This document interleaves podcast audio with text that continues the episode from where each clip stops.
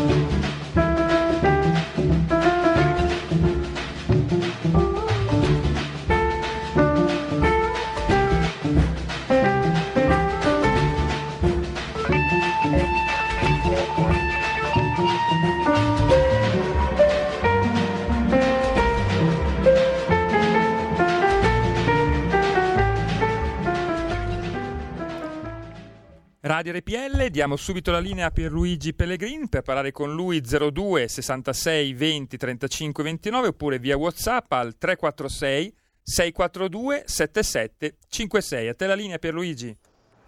Grazie Giulio. E anche gli applausi. Gli applausi per Giulio Valente, tecnico di regia e per la sigla del di tutto, ma non per tutti. Ancora, spero per poco, punto politico di RPL. Pierluigi Pellegrini non esiste un ologramma, ma esiste appunto la proposta, l'offerta anche oggi di cronache, attualità e non solo.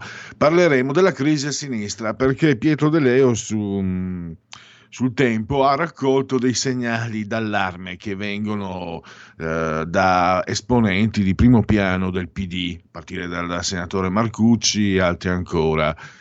Eh, hanno paura delle elezioni. Lo dico proprio in sintesi, poi Pietro ci spiegherà tutto eh, anche nei retroscena. Per loro le elezioni sono come l'aglio per Dracula e c'è da capirli perché l'ultima volta che le hanno vinte eh, telefonavamo ancora con il Nokia. L'ultima volta che le, che le, avevamo vinte, io avevo ancora i capelli vabbè, abbastanza castani, pochi, pochi capelli bianchi. Giulio era sempre uguale a se stesso, Giulio Cesare, però si ricorda quella sera tremenda delle elezioni vinte, tra l'altro per il rotto della cuffia, perché molti dubbi ci furono su quelle elezioni e senza l'intervento di un esponente del, del MIS, di, di, di, di, Alleanza Nazionale, che volle a tutti i costi il voto per gli italiani all'estero, non avrebbero vinto nemmeno quelle. Quindi se andiamo ben vedere, è dal 2006 che a sinistra non vincono le elezioni veramente. Non sono pochi anni, 25. Allora, questo tra battute, tra serio e faceto, tra serio e criceto, questo è comunque un quadro che può influire, può influire sul cammino verso il Quirinale, può influire sulle decisioni di Draghi, può influire eh, nei rapporti interni a un governo abbastanza molto eterogeneo, nei rapporti tra PD e 5 Stelle. Quindi eh, purtroppo anche sul nostro futuro in qualche maniera. Prima però andiamo diciamo, dare eh, le buone notizie perché, eh, perché altrimenti non ve le danno gli altri, soprattutto se le buone notizie, fateci fare per una volta diciamo pubblicità in casa, soprattutto se le buone notizie arrivano da casa Lega, perché sono stati accolti in commissione bilancio eh, degli, alcuni emendamenti presentati dalla Lega a favore delle popolazioni colpite dal sisma. Infatti si, si chiama, può essere più o meno felice la, diciamo, il conio verbale eh, sisma bonus, però è una bella parola in realtà, perché significa che coloro che sono stati colpiti da questa disgrazia possono usufruire di detrazioni e agevolazioni che erano bloccate dalla burocrazia, dalla, da criticità amministrative, economiche e altro. Tra poco contiamo di darvi la parola, di darvi eh, diciamo, i dettagli da parte del senatore Pazzaglini che siede in commissione territorio, ambiente e beni ambientali a Palazzo Madama. Poi Pietro De Leo l'avremo invece alle 16.10 e per ultimo oggi giovedì la rubrica Largo ai bambini. Francesca Corbella eh, ci parlerà di amore. Ovviamente non in senso di cronaca rosa ma in senso come fa lei eh, di psicanalisi. Quindi eh, capire. Giovedì scorso abbiamo parlato del potere no? oggi invece parliamo del sentimento di amore amore mh, filiale, paterno, materno e altro ancora. C'era tutto lei. Vediamo allora, eh, vediamo se siamo riusciti a contattare.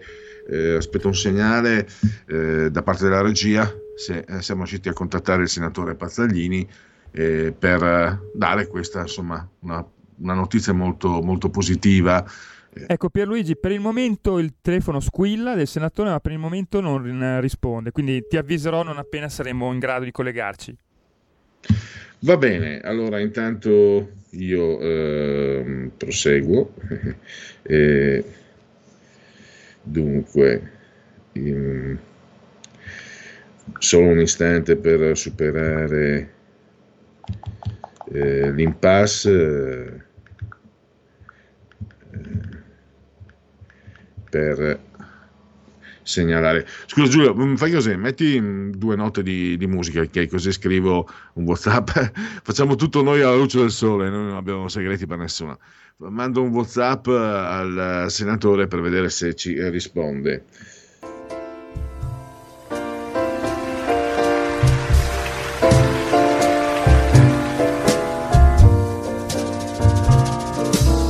Unforgettable. That's what you are. Unforgettable. The near or far.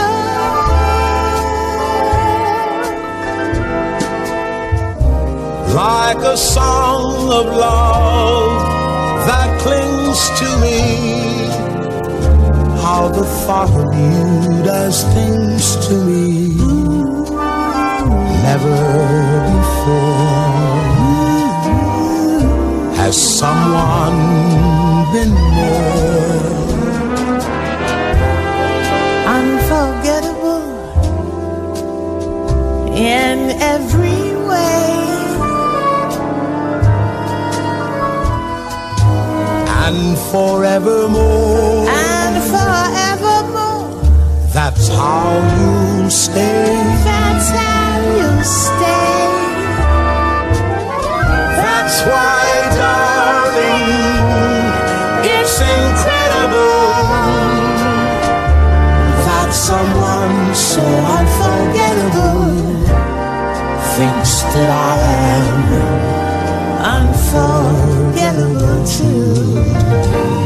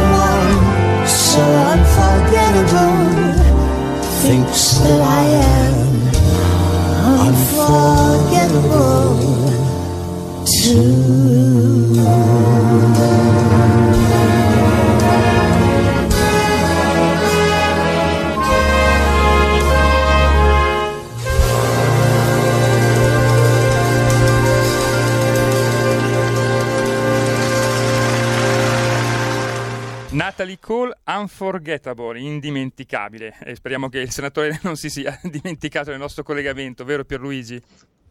No, eh, ieri mi aveva avvisato, detto, in, uh, al Senato, questa è sempre RPL Radio, Natalie Cole, ti piace vincere facile, eh, Giulione? Eh, mi aveva avvisato che ogni, succede insomma in alcune aree del Senato che i cellulari non prendano e quindi mi aveva detto se non rispondo uh, mandami un, um, un, whatsapp e così poi vi fornisco il numero di ufficio nel quale il numero del telefono dell'ufficio nel quale mi trovo. Adesso eh, vediamo cosa succede in, uh, nei prossimi minuti. Mm, linee aperte se volete intervenire. Io comunque a ogni buon conto perché la notizia resta il fatto resta poi eh, speriamo di avere la voce del senatore leghista, eh, che è anche peraltro eh, sindaco di Vissa, un paese di Macerata, cioè stiamo parlando del, ehm, del, delle Marche.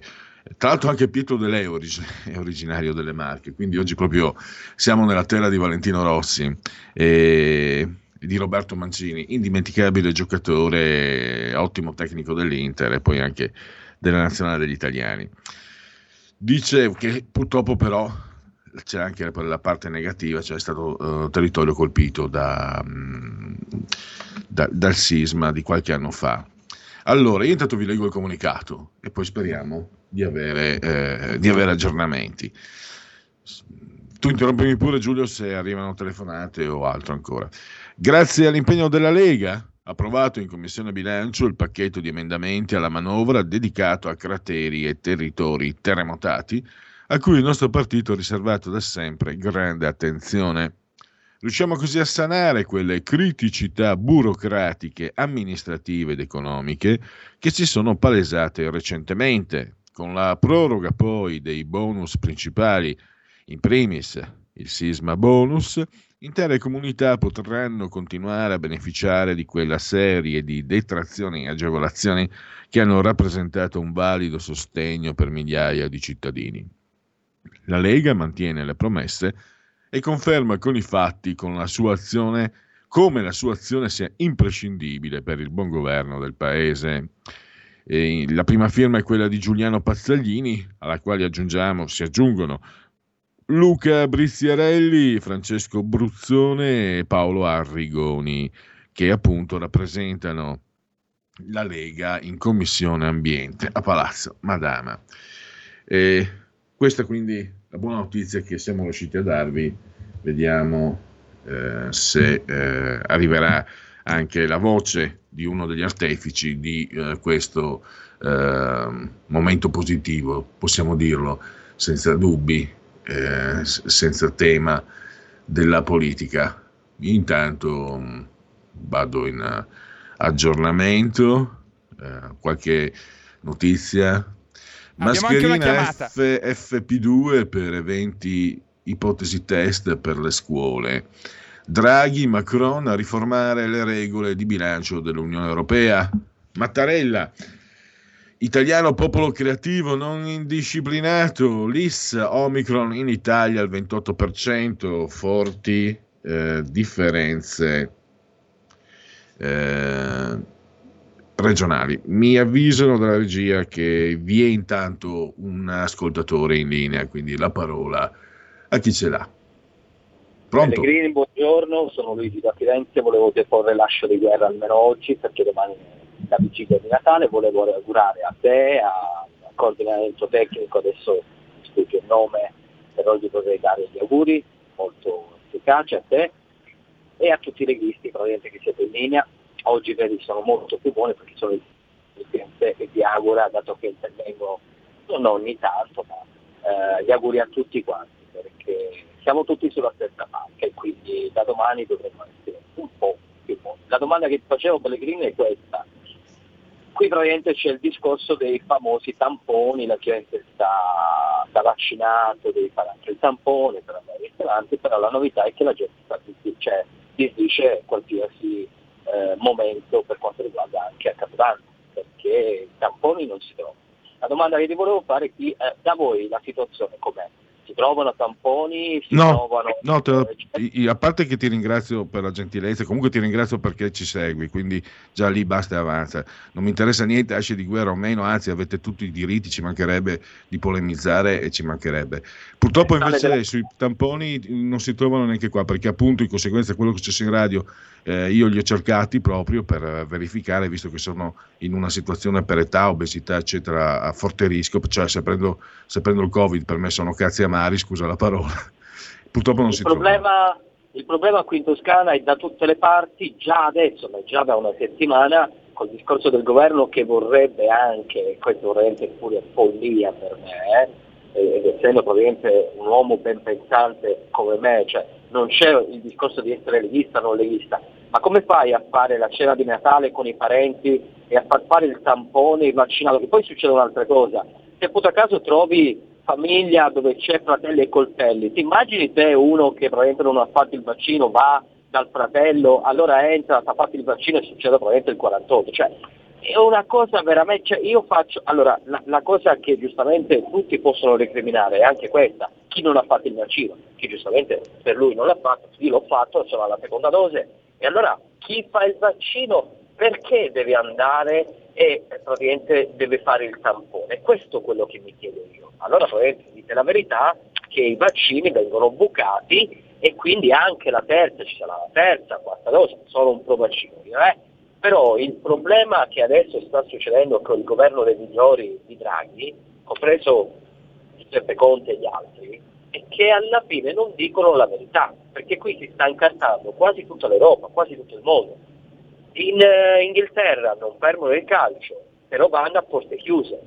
Eh, in Spagna, io sono stato il 5 a fare la maratona di Valencia, ci facevano viaggiare col Green Pass, adesso lì ristoranti eccetera chiusi, in più praticamente ti obbligano a fare anche il tampone, quindi qui qualcosa sta succedendo, io ho paura, io ho paura che tra un po' succeda la bambola che dell'economia. Qual è il problema vero e proprio? Io sono nel campo termo, eh, dinamico, caldaia, condizionatore, eccetera. Il problema adesso che sta succedendo è che non c'è materiale. Quindi che succede? Col eh, famoso super bonus, eccetera, c'è il discorso che la gente facendo i preventivi ed avendo già acquisito la pratica verrà bloccata perché aumentando i materiali, non essendoci, il governo ti dice massimo entro giugno il 30%, e capisci che qui praticamente tra un po' altro che eh, piano di resilienza. E io voglio chiedere a Salvini, a Conte, eccetera, signore, ma vi state rendendo conto a che si sta andando? Che qui probabilmente state pensando un attimino ai soldi che arrivano dall'Europa.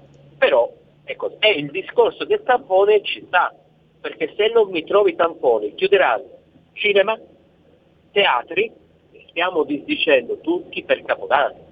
Io vado a fare il tampone per andare al cinema, non ci penso neanche. Quindi o qui si smuovono poi un attimino a lasciare un po' il cervello, eccetera. Vi volevo augurare buon Natale, felice presente anno nuovo e andate avanti così anche nella, nel, nel, fattore che non la pensiamo uguale, però date modo a parlare alla gente, quindi vi si deve dare a merito di questo. Saluto a tutti quelli che mi infameranno adesso, però vi saluto e no, buon Natale. Grazie. Va bene? Grazie. Saluti da Firenze, come si dice, bacioni da Firenze. Eh, la mandi un bacione a Firenze. Grazie, eh, cosa volevo dire? Sì, c'è un punto, c'è un punto sul quale eh, bisogna riflettere. È stato io ho discusso anche con persone che me lo dicevano, addetti ai lavori che me lo dicevano, guarda che si sta facendo passare il messaggio che il vaccino è come una corazza, è sbagliato, il vaccino non evita il contagio, il, contagio. il vaccino è importante perché ti mette abbastanza al sicuro, anzi ti mette al sicuro dal fattore rischio morte, no? Cioè il vaccinato se contrae il, il, il virus, il covid, Uh, diciamo, rispetto al non vaccinato corre rischi enormemente minori. Questa è una, è una, realtà che è oggettiva. Io cosa rispondevo senza voler difendere nessuno? penso che facciano, facciano, passare questo messaggio per incentivare le persone a vaccinarsi. Eh, però è chiaro che è una situazione che presenta le sue criticità. Qui sto leggendo, mi ha girato, grazie Giulio, mi gira il, uh, il, messaggio tranquillo Pellegrin, gli onorevoli a quest'ora sono a mangiare la porchetta a Roma Tanti auguroni a tutta RPL sempre combattere. Go Maurizio. Buona la porchetta, oh, la porchetta. Maurizio, la porchetta è buona, eh? La porchetta la mangiamo anche noi comuni mortali quando è possibile. Almeno a me piace molto, poi non, eh, credo che sia insomma un, un, sentimento condiviso, quello della passione per la porchetta. E anche se poi magari i salutisti mi dicono guarda che bisogna stare attenti col cibo, eccetera, la salute, per carità è vero, però... Eh, terza dose a quattro mesi e mascherina all'aperto dal primo febbraio, Green Pass valido sei mesi. Le misure proposte dalla cabina di regia, sto leggendo dal Corriere.it. IS in Italia var- variante Omicron diffusa al 28%, focolai estesi, sarà maggioritaria a breve. I medici, tamponi a Milano, situazione ingestibile. Ecco qua, eh, all'ascoltatore di Firenze viene, cioè, viene, confermata anche da, dal Corriere la, la, risposta che avevo dato all'ascoltatore. Purtroppo una brutta notizia anche. Contagio più 135% in 7 giorni, incidenze a 543. Quanto tempo dopo un contatto va fatto il tampone? I fai da te sono affidabili? Tutte le regole per la quarantena. Pepe, ex senatore 5 Stelle in terapia intensiva per Covid, diceva il virus una ridicola isteria. Draghi Macron, subito un nuovo patto di stabilità UE per spingere la crescita. Come è morto David Rossi, omicidio o suicidio? Cosa non torna? Casa, il super bonus è davvero più facile, le nuove regole e le occasioni da sfruttare, frodi, Draghi contro i bonus, Gelo 5 Stelle. E poi qui c'è Quirinale, una folla di candidati nell'ombra con la variabile dei franchi eh, tiratori. Eh, e qui mi viene la tentazione pintiana, nel senso di Marco Pinti, di, che, che mi porterebbe però a contraddire una mia posizione. Eh, la mia posizione è che bisogna discutere del fatto della figura del, del Presidente della Repubblica italiana. Non può eh, funzionare, non, è inaccettabile eh, quello che abbiamo visto, ma anche, per carità, sicuramente c'è stato più simpatico di Scalfaro, di Ciampi, di Napolitano, per non parlare di Mattarella, Cossiga, ma non andava bene nemmeno, ne, non è la persona in sé, e il ruolo.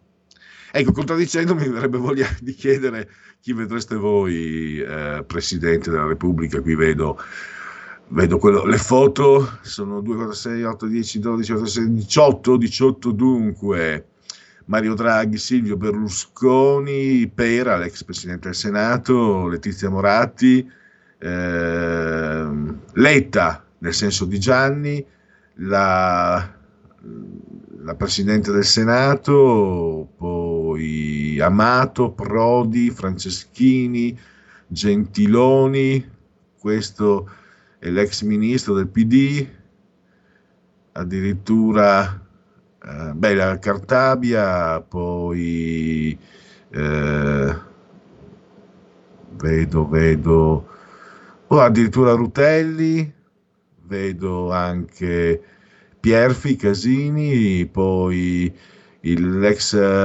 presidente, il presidente emerito della Corte Costituzionale, Rosi Bindi, e l'ex guardasigilli, eh, Paola Severino se non sbaglio. E non riconosco, cioè ho riconosciuto ma adesso non mi, non mi soggiunge il nome, un ministro. Quindi qui ci sono addirittura un toto 18 nomi. Il Fantacolle se i partiti giocano la prima repubblica per loro è finita. Però invece è finita la prima parte, ma riprendiamo tra pochissimi minuti. Intervallo. Stai ascoltando RPL. La tua voce libera, senza filtri né censura. La tua radio. Da oggi la tua radio è ascoltabile anche con la televisione in digitale. Sul telecomando della televisione digitale o del tuo ricevitore digitale puoi scegliere se vedere la TV o ascoltare la radio. Risintonizza i canali radio e troverai anche RPL, canale 740. La tua radio. Porta con te ovunque RPL la tua radio. Scarica l'applicazione per smartphone o tablet dal tuo store o dal sito radiorpl.it. Cosa aspetti?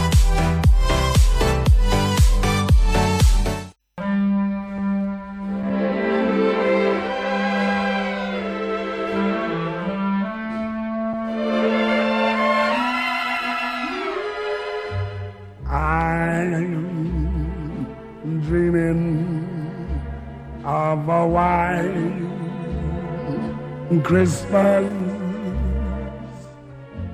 just like the ones I used to know. Where the treetops glisten and children listen to hear sleigh bells in the snow. I'm dreaming of a white Christmas with every Christmas card I write. May your days be merry and bright, and may all your Christmases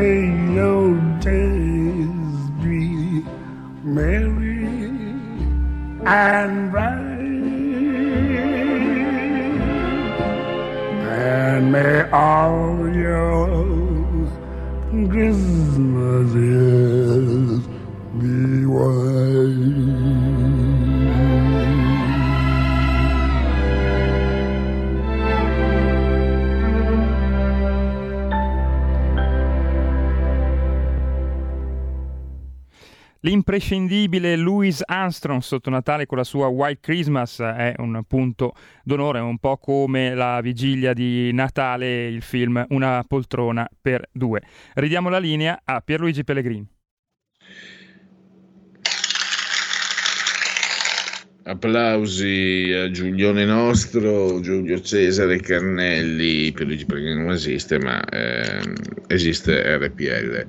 Allora, tra l'altro ho letto eh, tempo fa Lee Curtis era in Italia e ehm, rivelava che era stata una sorpresa molto piacevole sapere che una poltrona per due in Italia è diventato proprio una, una tradizione eh, e, e, che quindi mh, quello che è qui in Italia evidentemente non è altrove ma non c'è niente di male anche perché il film eh, è sicuramente molto godibile, molto, molto piacevole. Insomma, il, la firma, anche se poi non ha più continuato su quella strada, non è più riuscito a ripetersi, la firma è di primo ordine, Animal House, eh, Blues Brothers, Supermanaro americano a Londra e altro ancora. Ma andiamo oltre la pausa, diciamo, eh, cinematografica e apriamo un po' le nostre eh, rubriche e io direi di eh, parlare proprio del campagna abbonamenti. Quindi, permettendo che detesto tutte le retoriche natalizie, io ci casco anch'io. L'abbonamento sotto l'albero? Pourquoi pas? Perché non regalare un abbonamento ai vostri cari? O magari magari lo si può fare anche a chi, a chi per dispetto glielo si può fare a, a qualcuno che non ama RPL eh, o che non ama la Lega, insomma, che non è orientato in quel versante politico, così magari scopre di sbagliarsi perché eh, noi non siamo cattivi, ma eh, purtroppo ci dipingono così. Allora, ripetiamo il claim. Fatti sentire, abbonati a RPL, facile, economico e democratico. Qui ho messo in condivisione pagina Facebook della radio, il modo è molto molto facile perché entrate nel sito RPL, radiorpl.it, poi sostienici e quindi abbonati o abbonati. E qui ripeto quello che, vi, quello che ho detto in questi giorni, ve lo ribadisco perché ci piace pensare che ci sia sempre qualcuno di nuovo al, dall'altra parte del microfono. E quindi lo sapete, a partire dal 2018 questa radio non è cambiata, ha ampliato, ci tengo a dire che non è cambiata, le radici sono quelle, non si va da nessuna parte senza radici, tra le altre cose, questo vale per tutti. No, io mi ricordo quel deficiente che diceva, era presidente degli industriali del Friuli, ma che il friulano bisogna imparare il cinese piuttosto, ma cretino, le due cose non sono disgiunte, non sono contrapposte. Se sai il friulano hai le radici e ti muovi meglio e cammini meglio e magari impari meglio anche il cinese. Stolto. Era una cosa di vent'anni fa, non so neanche se sia più vivo con lui, però era, tra l'altro è l'esempio della classe dirigente, soprattutto qui al nord, eh, i disastri, quello che non funziona, che voi continuamente denunciate, che con le vostre telefonate, cioè non è che il pesce puzza dalla testa, eh, c'è una classe dirigente negli ultimi 30-40 anni disastrosa. Motivo in più per abbonarsi a RPL, per essere più informati, più sorvegliati, nel senso voi sorvegliate il mondo che vi circonda e eh, voi venite a conoscenza di notizie e informazioni che altrove non vi danno. Allora, per abbonarsi è molto semplice, ve l'ho detto sul sito e poi, eh, ripeto anche, non è solo il fatto che vi, vi, si offre un servizio che è ampliato, che è maggiorato, aumentato, in realtà aumentata, come gli occhiali Google, che, che, poi sono stati un fallimento però quelli, ma pare che vengano fuori di nuovo, cioè non mollano, non vedo l'ora perché un articolo che mi incuriosisce moltissimo, la realtà aumentata, la realtà aumentata come RPL, come la rassegna stampa di Giulio Chenarca, come eh, le rubriche di, non solo diciamo, dei giornalisti, dei conduttori eh, diciamo, fissi, ma anche i volontari, eccetera. Abbiamo, eh, a me viene in mente, ma non me ne vogliano quelli che dimentico, eh, Ugo Volli, che insomma non so se mi spiego, ma tanti altri, eh, che quindi vi, vi danno, vi offrono quelle prospettive che non trovate accendendo la tv o comprando i giornali che, che si, che sono i, giornali che vanno per la maggiore. Dunque, abbonarsi costa 8 euro livello editore e lì avrete il vostro nome scritto nel grande libro degli editori di questa radio. 16 euro perché appunto l'abbonamento significa tu mi dai il soldino ma io ti do qualcosa in cambio. Oltre al servizio della radio cosa ti do? ti do te stesso, ti do la tua voce. La tua voce che puoi far sentire all'orbe terraqueo da queste frequenze anche se frequenze più non sono per dire la verità perché abbiamo tanti altri eh, supporti dal quale far ascoltare RPL 100 secondi livello speaker corners 16 euro mensili. 100 secondi e potete dire quello che vi pare. Poi il livello ospite invece 24 euro mensili, sarete voi a essere intervistati dal vostro conduttore preferito. E questo mi sembra non male. E il livello successivo, quello che io chiamo al microfono dalla parte del manico, e anche qui queste sono ripetizioni formulaiche che hanno loro perché. Eh, qui significa che voi potrete insieme al vostro conduttore preferito intervistare, quindi eh, condurre proprio la trasmissione, quindi rispondere anche voi agli ascoltatori come facciamo noi da questa parte che appunto abbiamo il microfono dalla parte del manico. E infine il livello sublime, celestiale, creator, creator, creatore, no? 40 euro mensili per eh, proprio disporre, organizzare insieme al vostro conduttore preferito la trasmissione che condurrete insieme, ospite, argomento, domande, tutto quello che ne consegue. E questo direi che per quanto riguarda la parte del, degli abbonamenti, della campagna abbonamenti, è, eh, qui.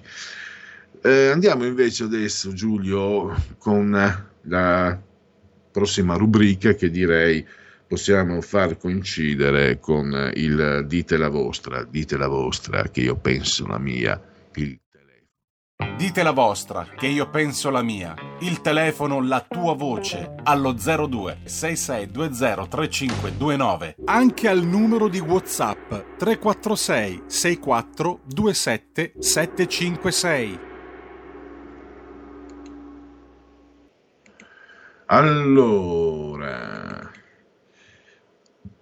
vi dico subito, scusate eh, questo um, piccolo impasse, perché il, avremo tra poco il senatore Pazzaglini, quindi um, avremo modo di, eh, di ascoltarlo. Quindi eh, comunicazione di servizio open, tra quattro minuti Giulio eh, chiama il senatore al numero che ti ho fornito. Mm, che è quello di prima, quello non mi ha fornito un numero di, eh, di, di, di, ufficio, quindi vuol dire che può rispondere al cellulare. Ma velocemente, eh, la proposta, è, voi naturalmente se intervenite avete il tema libero, eh, ma la mia proposta è perde la fede in un campo di patate.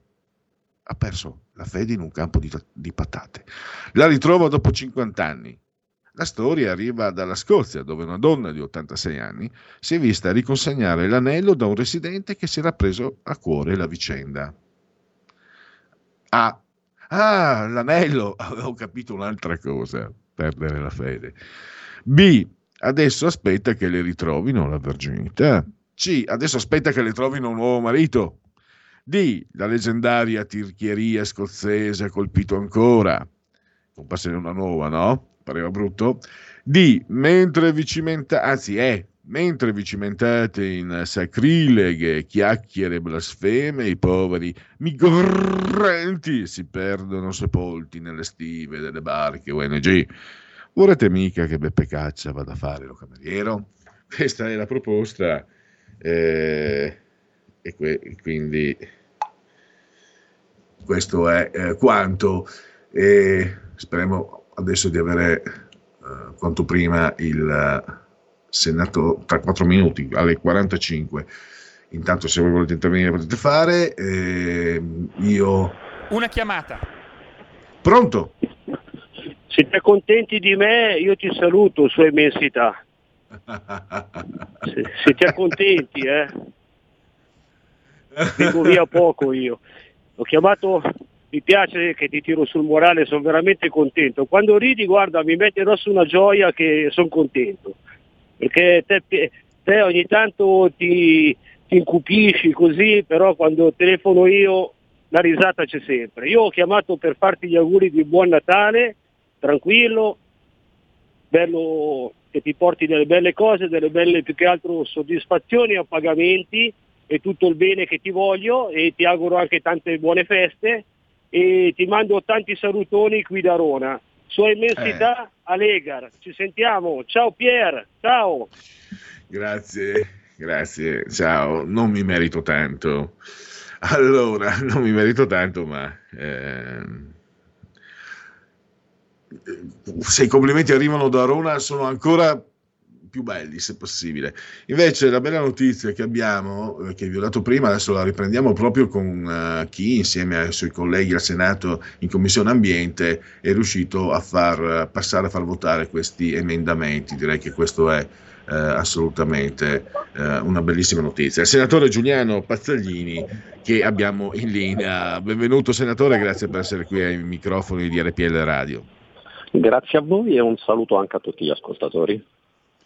Dunque, eh, riprendiamo mh, mm, questa notizia, cioè il, eh, il fatto che siano stati grazie a questi emendamenti abbattuti ostacoli di tipo burocratico, amministrativo, eh, il sisma bonus. Ecco, parliamo del sisma bonus e i vantaggi che potranno trarne coloro che purtroppo sono stati colpiti dal sisma e che sono anche cittadini eh, da lei amministrati, perché lei è anche sindaco in un comune in provincia di Macerata e quindi ha visto purtroppo anche in prima persona, insomma, ha avuto modo di, di vedere quello che è accaduto nella vostra terra. Tanto io vengo dal Friuli, senatore, quindi a una certa età mi ricordo benissimo quello del 76, quindi eh, purtroppo so anch'io di, di quello che si sta parlando. Prego.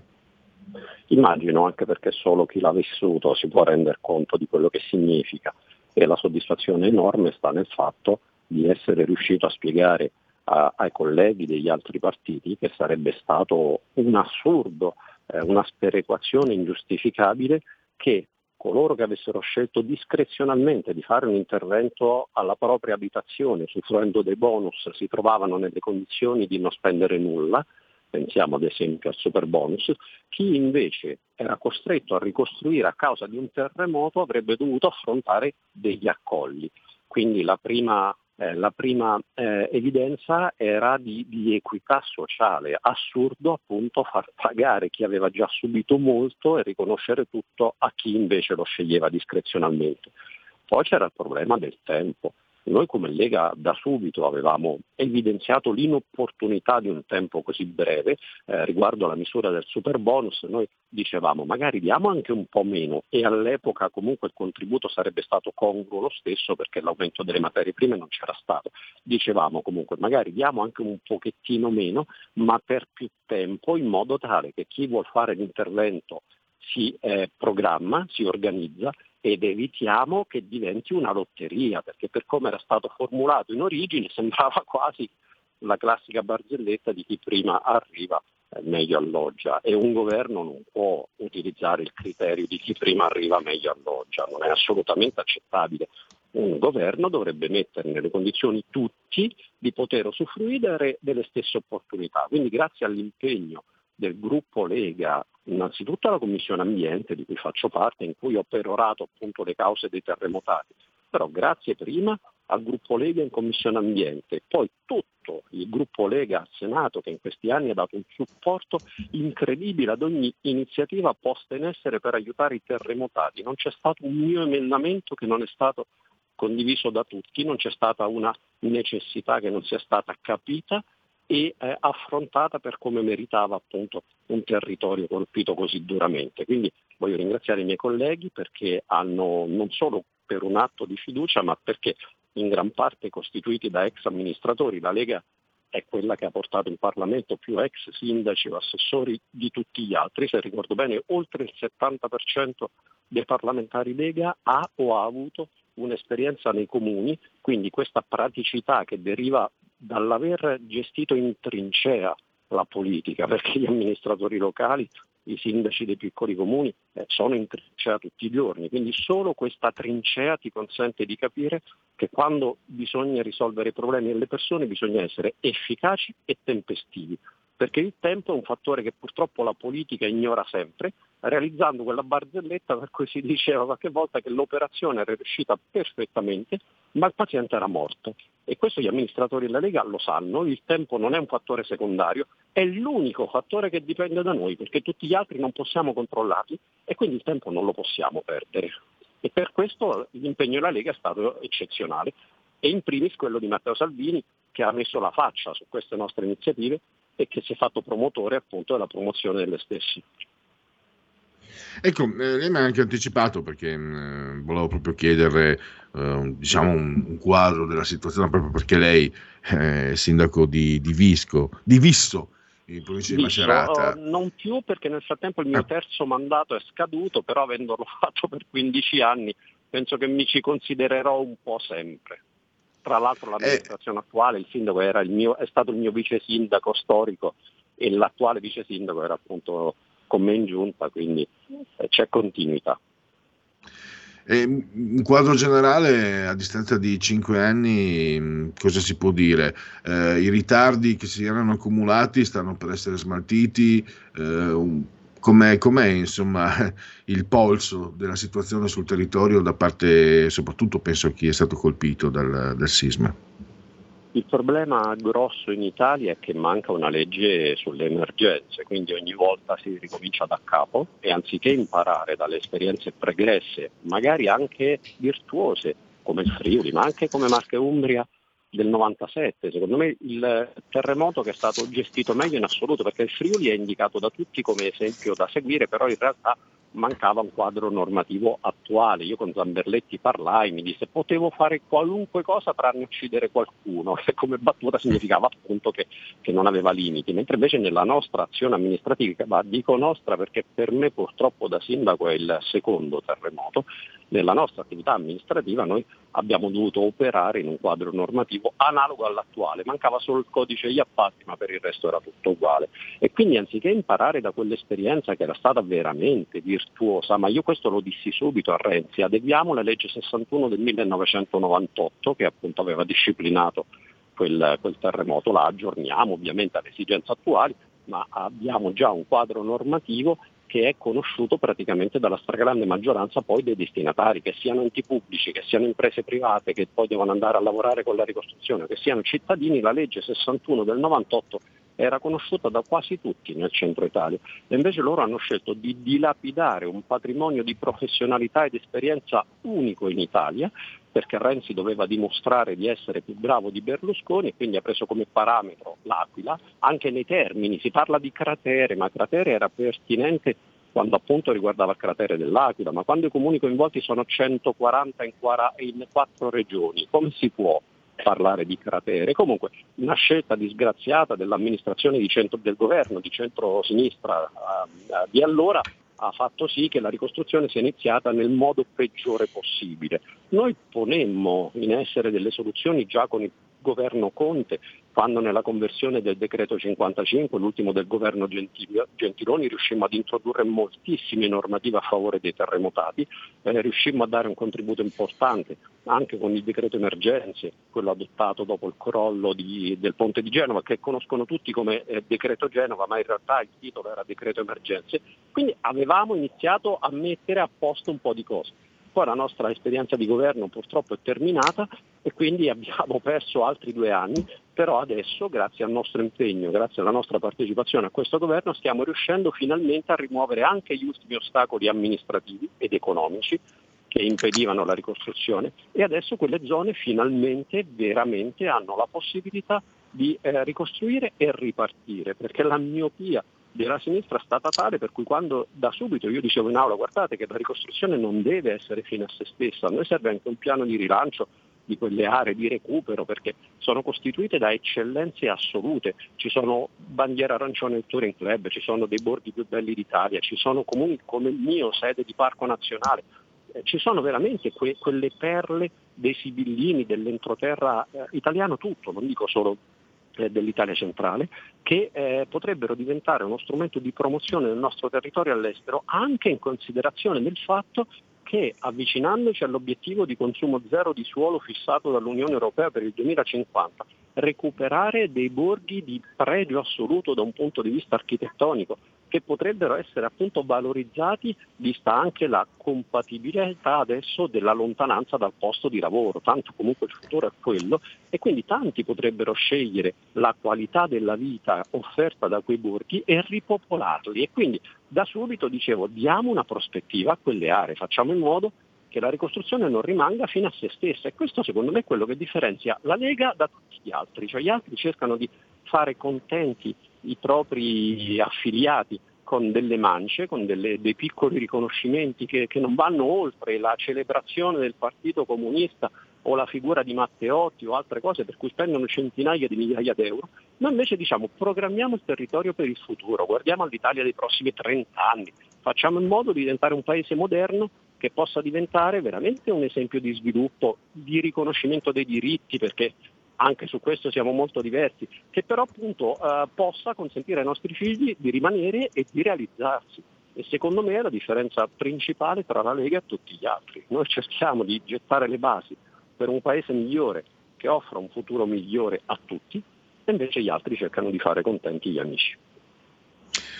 Benissimo, queste sono ottime notizie. Tra l'altro, personalmente le girerò anche a degli amici che lavorano al campo dell'editoria che ogni anno vanno in pellegrinaggio alla casa del Leopardi quindi, eh, e che e mi dicono le, le, più belle cose possibili. Eh, sarà sempre meglio, quindi grazie anche a queste iniziative. Eh, senatore, io allora a questo punto la, la ringrazio per il suo lavoro e naturalmente per essersi messo a disposizione. Un'ultima chicca velocissima. Il mio comune è proprietario di una collezione di autografi Giacomo Leopardi, tra cui sei idilli, tra cui la seconda copia dell'infinito, quella dove Leopardi di suo pugno ha corretto immensità con infinità. E quindi quella ah. che, che, è la versione definitiva dell'infinito. Pensi, era in un museo civico uh, del mio comune e stiamo lavorando per farla tornare lì, chiaramente la sede originale inagibile, se ne sta realizzando una provvisoria. Beh, benissimo. So, so, insomma che chi ama, anche a me, anch'io amo Leopardi, ma chi ama Leopardi ha una passione, io sono, sono stupito certe volte dalla passione profonda che ha per questo grande pensatore e poeta della, di tutti, del mondo, ma comunque di, di Macerate delle Marche, insomma. Grazie ancora e risentirci a presto. Grazie a lei e auguri a tutti gli ascoltatori. Allora, noi eh, andiamo avanti, quindi sono contento anche di essere riuscito comunque a, a, fornirvi la voce perché così avete sentito insomma le spiegazioni proprio dal, dalla viva voce di chi è lì in prima linea in tutti i sensi perché sia Palazzo Madama ma anche sul territorio. E eh, per chi è leghista da un po' di anni, Dantan è bello anche vedere, insomma, le Marche non erano proprio un territorio... La Lega è sempre andata bene, benino, ma non proprio così fortemente eh, leghista, invece vedete che anche lì diciamo, eh, si impone quello che è il modello Lega, cioè mandare a Roma eh, amministratori, quindi eh, sindaci, ma anche poi, diceva il senatore al 70%, ma anche proprio non c'è leghista che non, che non, sia passato attraverso l'esperienza dei banchi comunali o delle giunte comunali o regionali e quant'altro. E chiedo scusa per quest'ultima parolaccia e quant'altro. Allora andiamo avanti, eh, vediamo, mancava qualche... ecco, volevo leggervi Salvini, prima di andare al time out Salvini da Draghi, ma di Quirinale fino a gennaio non se ne parla. In dono per Natale dei formaggi della Valtellina ne ho approfittato per sottolineare l'urgenza di intervenire sul caro bollette, luce gas. Riscaldamento ed energia sono un'emergenza per milioni di italiani. Queste non sono le parole di Matteo Salvini. Abbiamo condiviso la necessità di intervenire a breve, anzi a brevissimo, per tagliare i costi delle bollette di luce e gas a carico di famiglie e imprese.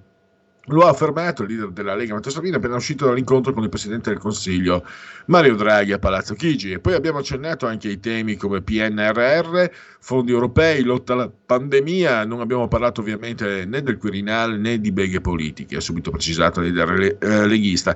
Io di Quirinale fino a gennaio non parlo, ha poi aggiunto riprendendo alle doma- rispondendo alle domande dei cronisti. Eh, sto cercando di tagliare il costo delle bollette e vi auguro buon santo Natale.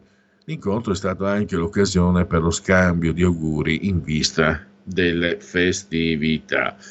E noi invece siamo in vista dell'intervallo, quindi time out. Riprendiamo tra pochi minuti, poi alle 16.10 in diretta con Pietro De Leo del Tempo, di Libero e del Corriere della, dell'Umbria per parlare del panico a sinistra, perché io ho sempre risposto sia a voi ma anche in privato, anche dopo la crisi diciamo, di governo no, che portò la Lega a uscire dal governo nel 2019, tranquilli, non si andrà alle elezioni prima del 2023 perché lo so io, per esperienza. Però è vero anche che nel 2008 in realtà si andò ad elezioni perché eh, un intoppo, un incidente, uno, uno scivolo, eh, uno sgambetto può essere dietro l'angolo e quindi a sinistra non sono per nulla tranquilli e Pietro De Leo ci spiegherà il perché. Time out.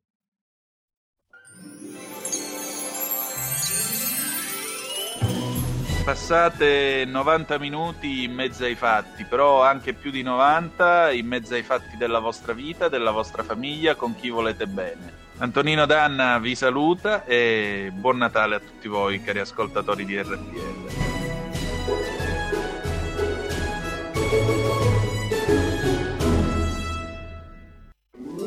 Stai ascoltando RPL. La tua voce libera, senza filtri né censura. La tua radio.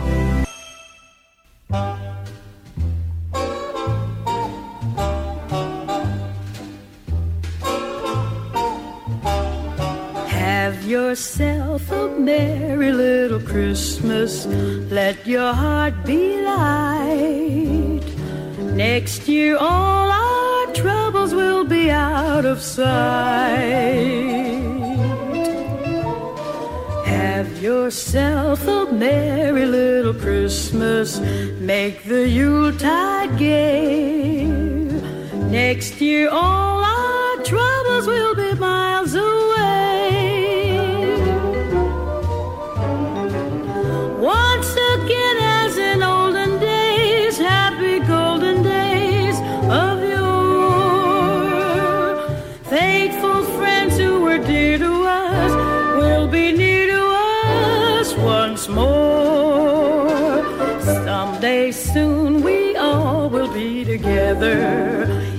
The fates allow.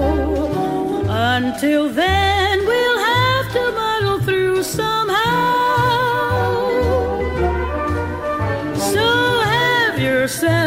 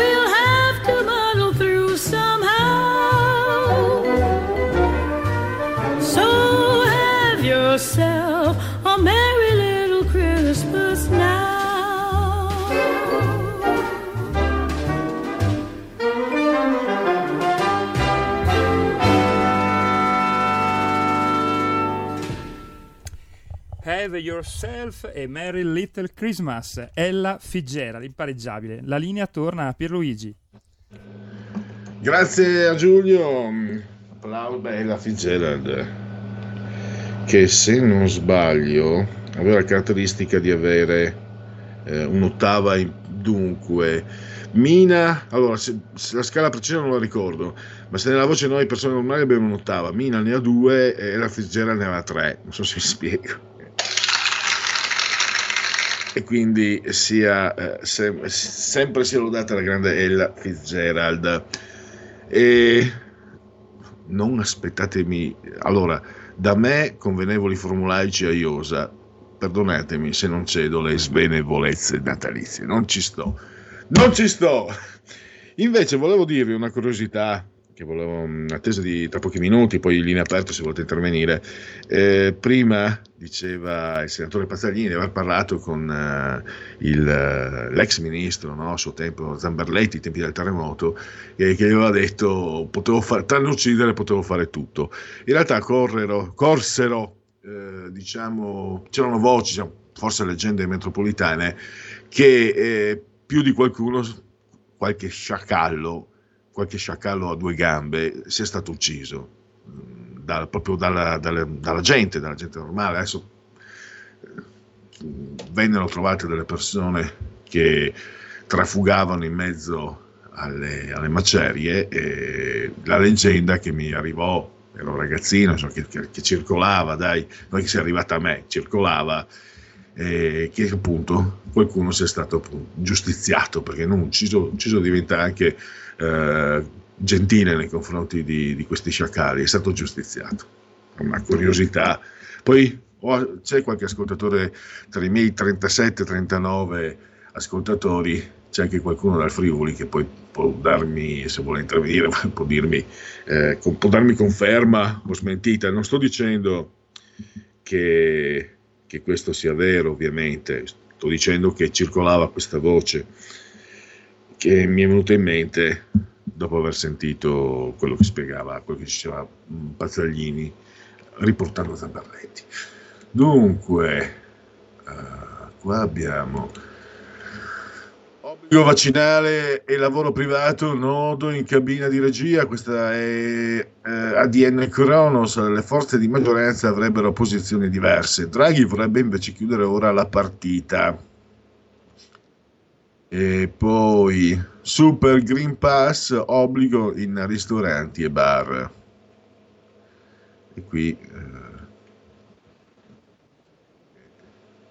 ecco qui, su questo passo, credo che, eh, anche se voi volete dire la vostra, sapete, posizione abbiamo bisticciato, litigato anche ferocemente eh, ma attenzione, io credo di aver litigato con Novax, non, in realtà non perché erano Novax, ma perché erano fondamentalmente dei cretini e io i cretini, io ho paura della stupidità, ho sempre avuto timore di essere a mia volta stupido, no? quindi quando mi sembra di trovare un cretino divento feroce, divento come, come se avessi di fronte un mostro perché ho paura io stesso di esserlo, questa è una spiegazione junghiana abbastanza semplice.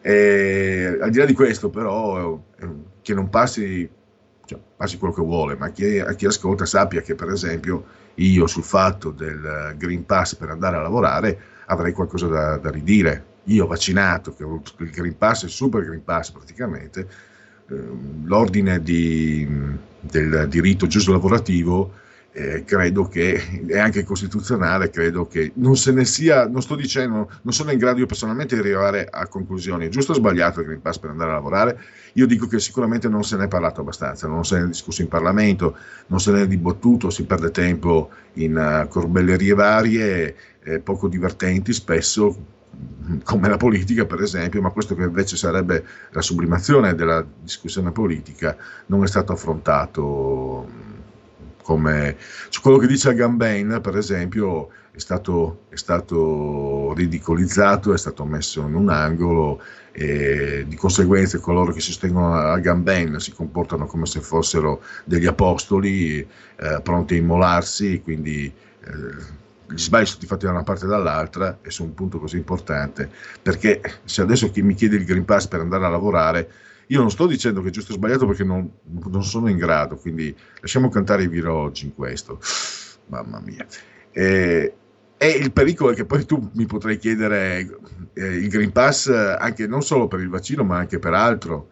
Magari io sono obeso e magari dicono, signori, gli obesi il, devono avere il Green Pass, cioè devono dimagrire magari io sono, eh, magari potranno dire io voto Lega, ecco mi dispiace, ci, ci diranno, eh, ci dispiace chi vota Lega, ma anche magari chi vota 5 Stelle non può andare a lavorare, deve fare il Green Pass. Il Green Pass significa dimostrare di non aver votato 5 Stelle, di non aver votato Lega o chi volete voi. E via discorrendo. Sto esagerando, però insomma non serve aver eh, letto Orwell per capire i condizionamenti. Eh, e per reagire però riflettendo, non in modo isterico, o dietrologico come succede secondo me troppo spesso soprattutto se, se si va sui social. Eh, boh, dopo questo momento di buonsenso proseguiamo. Ecco qua. Dopo il momento di buonsenso offriamo qualcosa di invece eh, tanto ci torniamo tra un minuto sul buonsenso grazie a Pietro De Leo. Invece vi offro ecco qua Dago Spia Dago Spia eh, posso dirlo un bel paio di chiappe la, Mars- e tra l'altro penso siano contente anche le donne, quindi non datemi del sessista, vi offro anche Marcel Jacobs, che è un bellissimo ragazzo, con un fisico mostruoso, nel senso proprio di mostruosamente bello, ma anche la sua compagna è, è altrettanto, direi, e quindi eh, e gli ascolti si impennano. Andiamo avanti, adesso torniamo seri, tra poco eh, contattiamo Pietro De Leo e... perfetto, benissimo, grazie Giulio mi hai anticipato, io metto allora in condivisione l'articolo di Pietro eh, che è apparso oggi sulle pagine del Tempo e do un benvenuto naturalmente a Pietro De Leo. Grazie di essere come sempre molto disponibile nei confronti dei nostri ascoltatori Pietro. Gra- grazie a voi per l'invito e buon pomeriggio. Dunque, panico a sinistra. Io scherzando ho detto le elezioni per, uh, la, per, il PD sono come l'aglio per Dracula. Dracula. Poi anche riflettendo, sono andato oltre la battuta, Pietro, e ho pensato che tutto sommato delle elezioni politiche vere e proprie vinte davvero, bisogna tornare al, 2000, al, 1996, perché quelle del 2006, senza la legge per il voto agli immigrati, eh, con riconteggi chiesti e poi non più chiesti, anche quella, quella del 2006 fu una vittoria un po', un po' mutila e poi fu anche di breve durata. E quindi forse la sinistra ha ragione ad aver paura delle elezioni, cioè aver paura degli elettori. Beh, eh, questo, eh, hai fatto la fotografia perché nel 2006 io quell'elezione la ricordo benissimo perché in un'altra vita eh, ero un, un, dirigente di un movimento giovanile politico del centrodestra e ricordo che, come, come dici tu, eh, ci sono stati molti punti oscuri e, e quella vittoria per una, di, per una, manciata di voti è ancora... Ehm, insomma, ha de- dei coni di dubbio che sono rimasti sempre irrisolti nonostante siano passati ormai 15 anni. Eh, il PD eh, era nato, come ricordiamo, come un partito a vocazione maggioritaria, ma una vocazione che è stata completamente smentita dai fatti perché sono rimasti al governo dal 2013 fino ad oggi, vabbè, oggi ci sono tutti, però comunque va, va nel computo eh, senza aver mai avuto un mandato forte dal popolo per poterlo fare. È vero che è successo tutto quanto, quanto è accaduto, è stato tutto conforme eh, alla Costituzione, però è pur vero che il PD non ha mai eh, ricevuto mandato elettorale eh, in quanto parte di una coalizione, ma ha dovuto volta per volta trovare degli alleati o nell'emergenza o con la trattativa in Parlamento. Quindi sì, il PD ha evidentemente una paura eh, connaturata a, alle elezioni. Però va fatto un distinguo, allora vengo diciamo, nel, nel cuore della questione. Mm. Eh, c'è una parte del PD che in questo momento probabilmente ha eh, una paura terrificante e una parte che invece forse le vorrebbe. Mi riferisco a, infatti oggi cito nel pezzo Marcucci, eh, Andrea Marcucci che è il senatore ex renziano. Probabilmente questa parte eh, che aveva condiviso eh, il progetto di Renzi ha molta più paura ad andare al voto di quella che invece eh, è stretta attorno a Enrico Letta che è l'attuale segretario, perché chiaramente sappiamo che le liste le farà Letta una volta qualora si dovesse andare al voto. Però ecco, diciamo che questa eh, candidatura, autocandidatura eh, sostanziale, anche se non esplicita, di Draghi, sì, a sinistra li ha parecchio eh, buttati nel panico perché innanzitutto eh, capiscono che la situazione Colle per la prima volta nella storia della Seconda Repubblica eh, gli sta sfuggendo di mano. Eh, e poi appunto hanno questi problemi interni molto pesanti che una, eh, un precipitare della situazione repentino verso le elezioni potrebbe eh, aumentare di intensità. Ecco, eh, Volevo chiederti anche, ehm, io a chi mi domanda su elezioni anticipate da anni e anni e anni rispondo tranquilli, però tu hai citato proprio eh, il 2006, lì c'è stato poi, quindi il, fatto, il fatto del 2008 poi contraddice quello che è un, convin- un convincimento e ho riflettuto che nessun parlamentare vuole le elezioni anticipate, mai, però può succedere un inciampo. Secondo te eh, anche pensando a, queste, a, questi dubbi, queste preoccupazioni espresse da esponenti del, del PD che tu hai eh, pubblicato anche nel tuo articolo e ci hai detto adesso, vedi qualche, mh, a parte la, la, soglia della pensione, eccetera, eccetera, c'è qualcosa che potrebbe, cioè il Quirinale, no? la corsa al Quirinale potrebbe eh, presentare un mondo, che non, un mondo politico, un quadro politico che non è quello di adesso.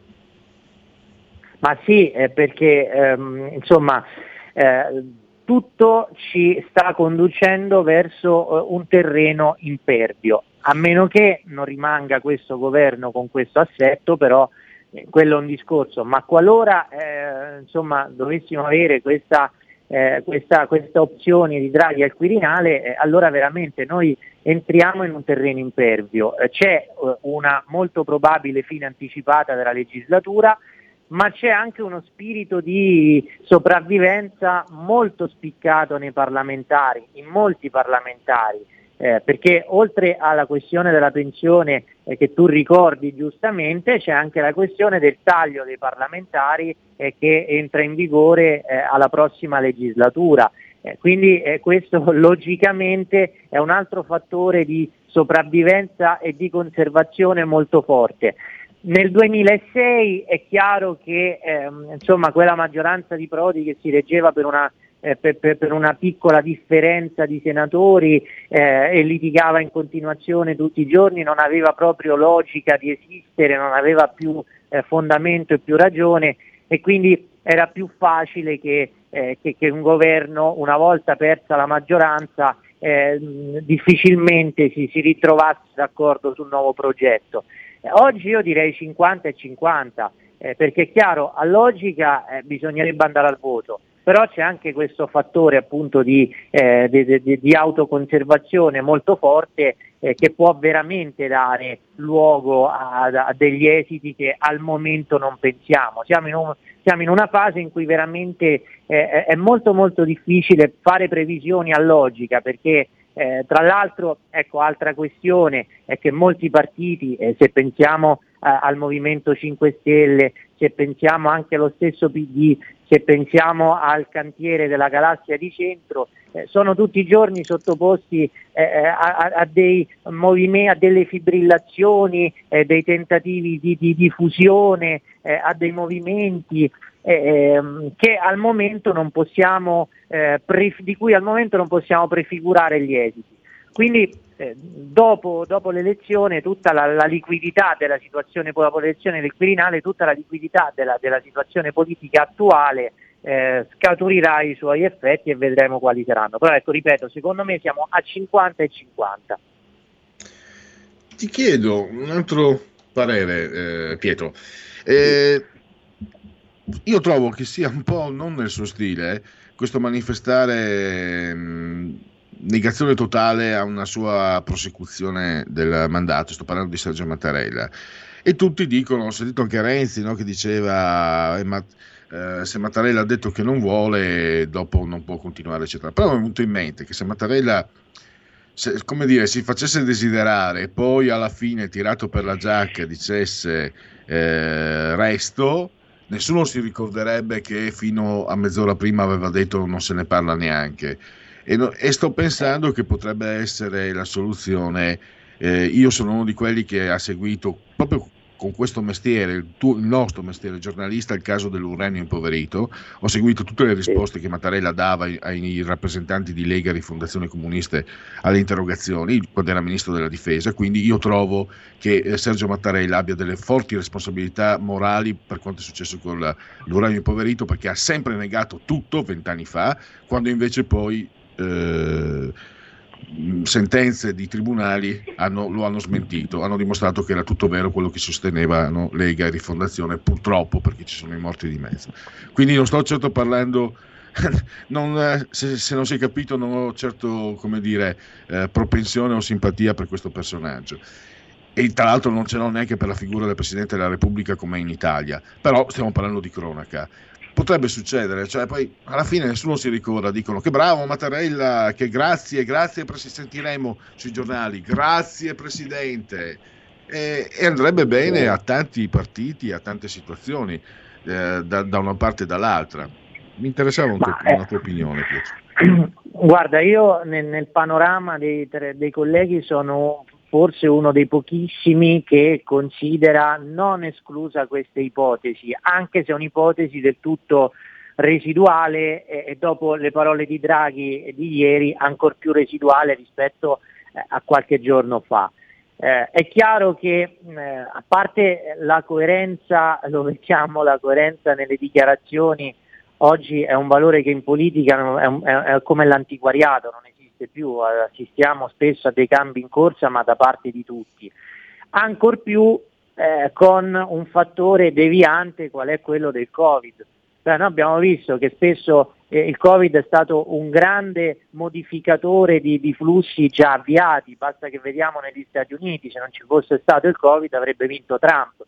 Quindi una, Dio non voglia, eh, situazione peggiore sul, sul campo del, eh, della pandemia, eh, una psicologica condizione generale del Paese che torna a peggiorare eh, e di riflesso anche quella politica, potrebbe sicuramente rilanciare la, la, la, continuità piena della situazione attuale, cioè Mattarella al, Mattarella al Quirinale e Draghi a Palazzo Chigi.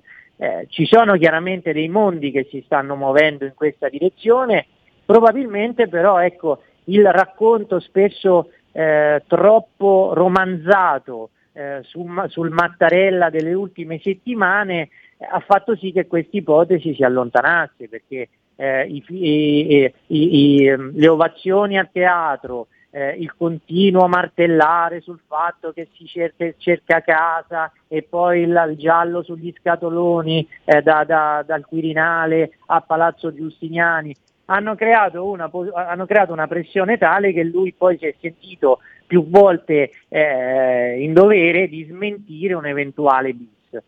Però eh, ecco, non credo, fin, abbiamo capito eh, in queste, specialmente in questi ultimi due anni che possiamo annunciare una cosa soltanto quando la vediamo concretizzata e non prima.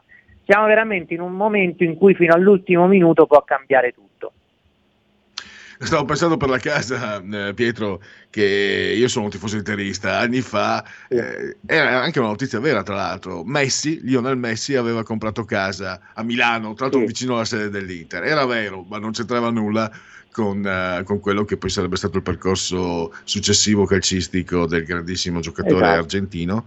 Che tra l'altro, scu- tra l'altro eh, è originario della tua terra, perché prima abbiamo sentito un senatore marchigiano, Pietro, eh, sì. Pazzaglini della Lega, e abbiamo parlato sì. purtroppo, la notizia era buona perché ci sono degli emendamenti che hanno eh, sbloccato il sisma bonus, ma purtroppo l'argomento è quello del Messi, eh, viene, ehm, viene dalla tua terra, che non solo ah, ha prodotto quindi Roberto Mancini, grandissimo calciatore, e ovviamente Valentino Rossi, ma anche Lionel Messi. Congratulazioni, ci deve essere eh. aria buona dalle tue parti. Sì, purtroppo viene compensata però in altri modi, insomma, con altri esempi meno, eh, meno diciamo così, degni di nota, però sì, beh, le marche esprimono eh, qualità, eh, arte, eh, storia, insomma pensiamo a Giacomo Leopardi, no? Eh, insomma, veramente una terra spesso marginalizzata però eh, che, che, che, parla la storia e parla anche al presente, giustamente con le, con le figure che hai citato dimostrano una certa vitalità. Ecco, e poi voglio tornare, scusate la digressione, ma ci tenevo, anche perché non sono ancora stato delle Marche, ci devo venire, devo vedere, devo respirare. Ho amici che vanno, diciamo, che lavorano nell'editoria, che vanno in pellegrinaggio per vedere la casa dei leopardi, quindi ci devo essere. Eh, torne, voglio tornare sull'argomento che hai trattato um, anche, quindi la paura della sinistra, e stavo pensando, se Mario Draghi dice, signori, io voglio andare al Quirinale, chi può tagliargli la strada? Eh, mm, bella domanda, comunque eh, eh, come giustamente anche lo stesso Draghi ha sottolineato ieri, il boccino sta sempre dalla parte dei partiti. Eh, però lui nel senso che sono i partiti che decidono, eh, quindi se i partiti hanno altri nomi eh, o trovano la sintesi su un altro nome hanno tutto il diritto, essendo eh, la politica fatta di, questa, di, questo, di contrapporsi alla, alla, candidatura di Draghi. Però va detto che poi anche Draghi ha dalla sua eh, una, una leva importante che è eh, la credibilità della sua figura, perché comunque eh, insomma si può criticare sotto mille aspetti, è legittimo farlo, ma che abbia rilanciato l'immagine dell'Italia nel confronto sovranazionale, questo è pacifico. Quindi la caratura che ha il suo nome, l'affidabilità che ha riscontrato nell'avanzamento del piano nazionale di ripresa e resilienza è un'arma che lui ha dalla sua parte e quindi la minaccia eventuale, questo parliamo sempre di, di possibilità e di potenzialità nel confronto politico, di sue dimissioni e di ritiro dalla, de, de, dal suo ruolo a Palazzo Chigi è, è un peso importante nella bilancia del confronto con, eh, con i partiti. Quindi ecco, io non so se si arriverà a quello, eh, però anche lui dalla parte sua, nel, suo, eh, nella sua faretra, ha parecchie frecce. Sì, tanto ehm, siamo verso la conclusione, ci sarebbe anche da, da riflettere sul fatto che possa bastare il biglietto da visita, no? anche a livello internazionale. Certo uno mi dice, guarda che Mario Draghi ha dimostrato nella sua carriera determinate capacità, però che questo si intersichi con, uh, con quelli che sono eh, le, quelle che sono le esigenze della democrazia, cioè la democrazia non dovrebbe presumere dal prestigio, dovrebbe presumere da una volontà, dovrebbe, pres- dovrebbe essere espressione di, di, quello che sono i cittadini intesi come gruppo. E ci stiamo ormai allontanando enormemente, mi sembra, da quella, da quella realtà. Eh, purtroppo io eh, diciamo, farei un po' e un po', nel senso che eh, i partiti eh, dovrebbero avere lo scrupolo di esprimere una classe dirigente di qualità in grado di ascoltare il popolo, cosa che negli ultimi anni non è avvenuto, perché negli ultimi anni hai avuto o gli optimates alla Monti, no? eh, queste persone provenienti dalle grandi università che non sapevano nulla poi delle imprese, eh, dell'effettivo dolore delle persone che affrontano la crisi economica tutti i giorni, oppure hai avuto troppo spesso delle persone molto calate eh, sui territori, ma che probabilmente non avevano quella, eh, que- quello slancio, quella visione delle cose profonda eh, e completa per poter mettere in campo una proposta di governo di qualità ed effettivamente efficace visto i tempi che stiamo, che stiamo attraversando. Noi abbiamo avuto troppo spesso negli ultimi anni uno scontro alto contro basso, ecco, bisogna trovarsi nel mezzo, trovarsi nel mezzo con persone di qualità in grado di parlare eh, con il popolo, di ascoltarlo, di seguirlo, di tradurre le sensibilità in programmi elettorali e poi presentarsi davanti alle, insomma, alle elezioni per eh, per consentire la, la libera scelta. Eh, io a chiosa di tutto, prima degli auguri, agli, assieme agli auguri agli ascoltatori e a te, volevo ehm, porre l'attenzione su un dato, cioè che noi qui da, da un mese passa che parliamo di Quirinale, il Totonomi, il, il bilancino degli equilibri le alleanze tra partiti, le alleanze inedite, è una cosa di cui non si può più perché stiamo trascurando altre questioni come la scuola, l'economia, le tasse, eh, la ripresa vera sui territori, il capitale umano. Siccome tutto, ogni sette anni è così e quest'anno mi sembra in maniera particolarmente accentuata, l'unico modo per uscire è una vera riforma eh, presidenziale su cui tutto il centrodestra è d'accordo per eleggere finalmente il Presidente della Repubblica, perché se no di questo racconto di, di, eh, di, di accordi, controaccordi, nomi, nomi bruciati, nomi ipotetici e carte coperte veramente eh, si avvitano tutti, ci si avvita la politica, ci si avvita il mondo della stampa e ci si avvita un po' anche la coscienza collettiva che probabilmente, specie in questa fase, si aspetterebbe delle risposte o delle analisi su ben altro. Eh, mi sembra incontrovertibile, è davvero il momento in cui eh, la parola trasparenza è finita dall'altra parte della luna, eh, in, in, momenti come questi. E allora io ti ringrazio per gli auguri, naturalmente noi contraccambiamo, Grazie. anche se io tradizionalmente non faccio auguri di, né di compleanno né di Natale né di buon anno, ho questo, questo vizio Uh, un po' da, da, eccentrico, anche se al massimo posso essere bizzarro. Io ti ringrazio davvero anche e soprattutto Natale, Pietro, per i tuoi articoli e per la tua disponibilità agli ascoltatori di RPL quindi a risentirci a presto. Grazie, buon Natale ancora e buon proseguimento. Il futuro appartiene a chi fa squadra. Le radio italiane si uniscono per giocare la partita da protagoniste. Nasce l'app Radio Player Italia. 140 stazioni in una sola rete. Scegli la tua preferita e ascolta il suono perfetto del digitale. Gratis, senza registrazione. Senza interruzioni. Compatibile con tutti i device. Le notizie, la compagnia. La musica scelta da chi la ama, la conosce e la vive. Scarica Radio Player Italia. Il futuro batte con la radio nel cuore. Anche RPL è disponibile su Radio Player Italia.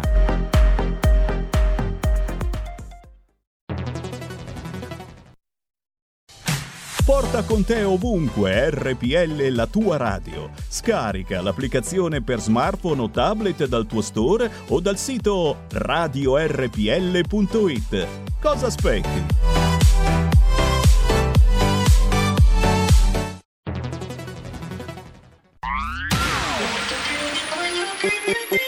Un suono così non l'hai mai sentito baby Da Plus molto più di quello che credevi Programmi, musica, multimedialità Da Plus suono nuovo di alta qualità Digital Radio, il suono perfetto. Dub Plus.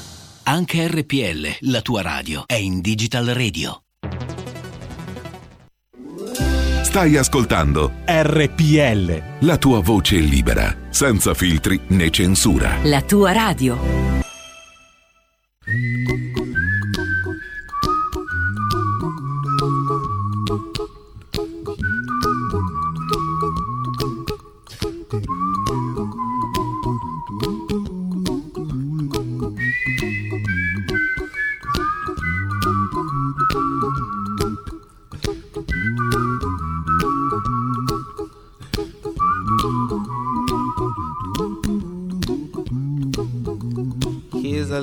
Song I wrote. You might want to sing it note for note. Don't worry. Be happy. In every life we have some trouble. But when you worry, you make it double. Don't worry. Be happy. Don't worry. Be happy now.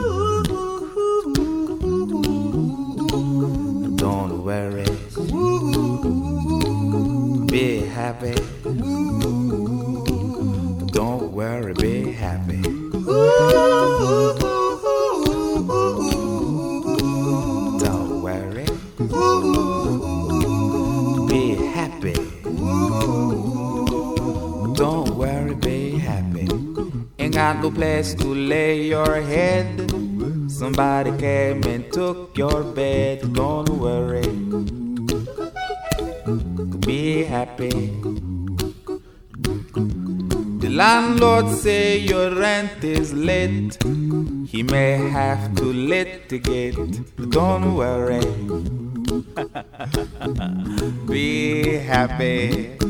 Look at me, I'm happy.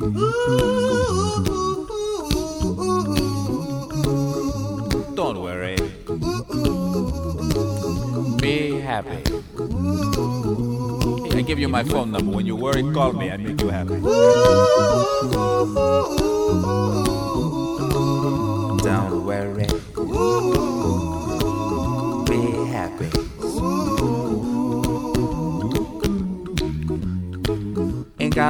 Ain't got no style, ain't got no gal to make you smile, but don't worry. Be happy. Cause when you worry, your face will frown, and that will bring everybody down. So don't worry. Be happy. Don't worry. Be happy now.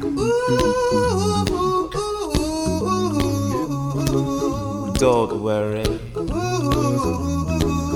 Be happy. Don't worry, be happy. Don't worry. Be happy. Don't worry, be happy.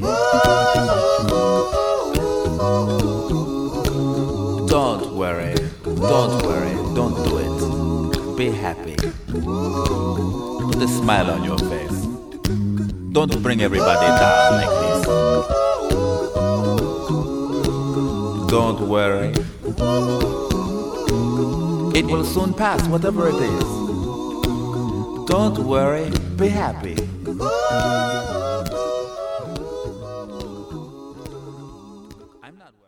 Don't worry, be happy, Bobby McFerrin. E ridiamo la linea a Pierluigi Pellegrini. Che non esiste. Grazie Giulio, che eh, non tradisce, non perdi un colpo, complimenti, congratulazioni per le tue scelte Giulio. E leggo un messaggio, questa sembra RPL Radio, la vostra voce, la vostra radio. Ah, i convenevoli formulaici, i genetriaci, segui la Lega. Allora, eh, che strano modo di pensare, la politica decide per il Quirinale, ma il ministro del Consiglio decide autonomamente. Frase saggia. Dunque, questa è RPL Radio, la vostra voce, vostra radio, chi sia buona RPL. Campa oltre cent'anni, meditate gente, meditate. Un abbraccio forte, forte, forte, forte, forte, forte, forte alla signora Clotilde, alla signora Carmela, alla signora Angela, che ci ascoltano loro dal, insieme a tanti altri dal televisore, il canale 740, 740, 740, ma ci seguite numerosissimi dal, anche dal web, dai social, da Facebook. E poi grazie all'applicazione S Android dal, dall'iPhone, dallo smartphone, dalla Fire Television, dalla eh, Smart Television eh, da Alexa accendi RPL Radio, per saperlo ne saremo riconoscenti, dal tablet, mini tablet e per mini iPad, poi ancora cullati dall'algido suono digitale della Radio DAB, su internet, su YouTube, insomma, di quello che c'è non manca nulla. Il tutto accade in simultanea con noi quando sono scoccate le 16.36, noi, cioè Giulione e io, 94 metri sopra il livello del mare, siamo sospesi, temperature che dicono 4 gradi centigradi sopra lo zero esterne, 22 interne, 89% eh, di umidità, la pressione pari a 1020.4 millibar, il, il tutto in un determinato giorno di... Eh, calendario di Nevoso, mese del terzo mese del calendario repubblicano e direi che per quanto riguarda i comunevoli formulaici non c'è altro da aggiungere, credo di non essermi dimenticato di nulla. Partiamo Giulio, perché abbiamo un po' di rubriche, con il eh, Segui la Lega direi. Segui la Lega è una trasmissione realizzata in convenzione con La Lega per Salvini Premier. legaonline.it ehm, legaonline.it scritto vi potete iscrivere alla Lega mo, con molta facilità. Guardate qua iscriviti online entra nella nostra grande famiglia.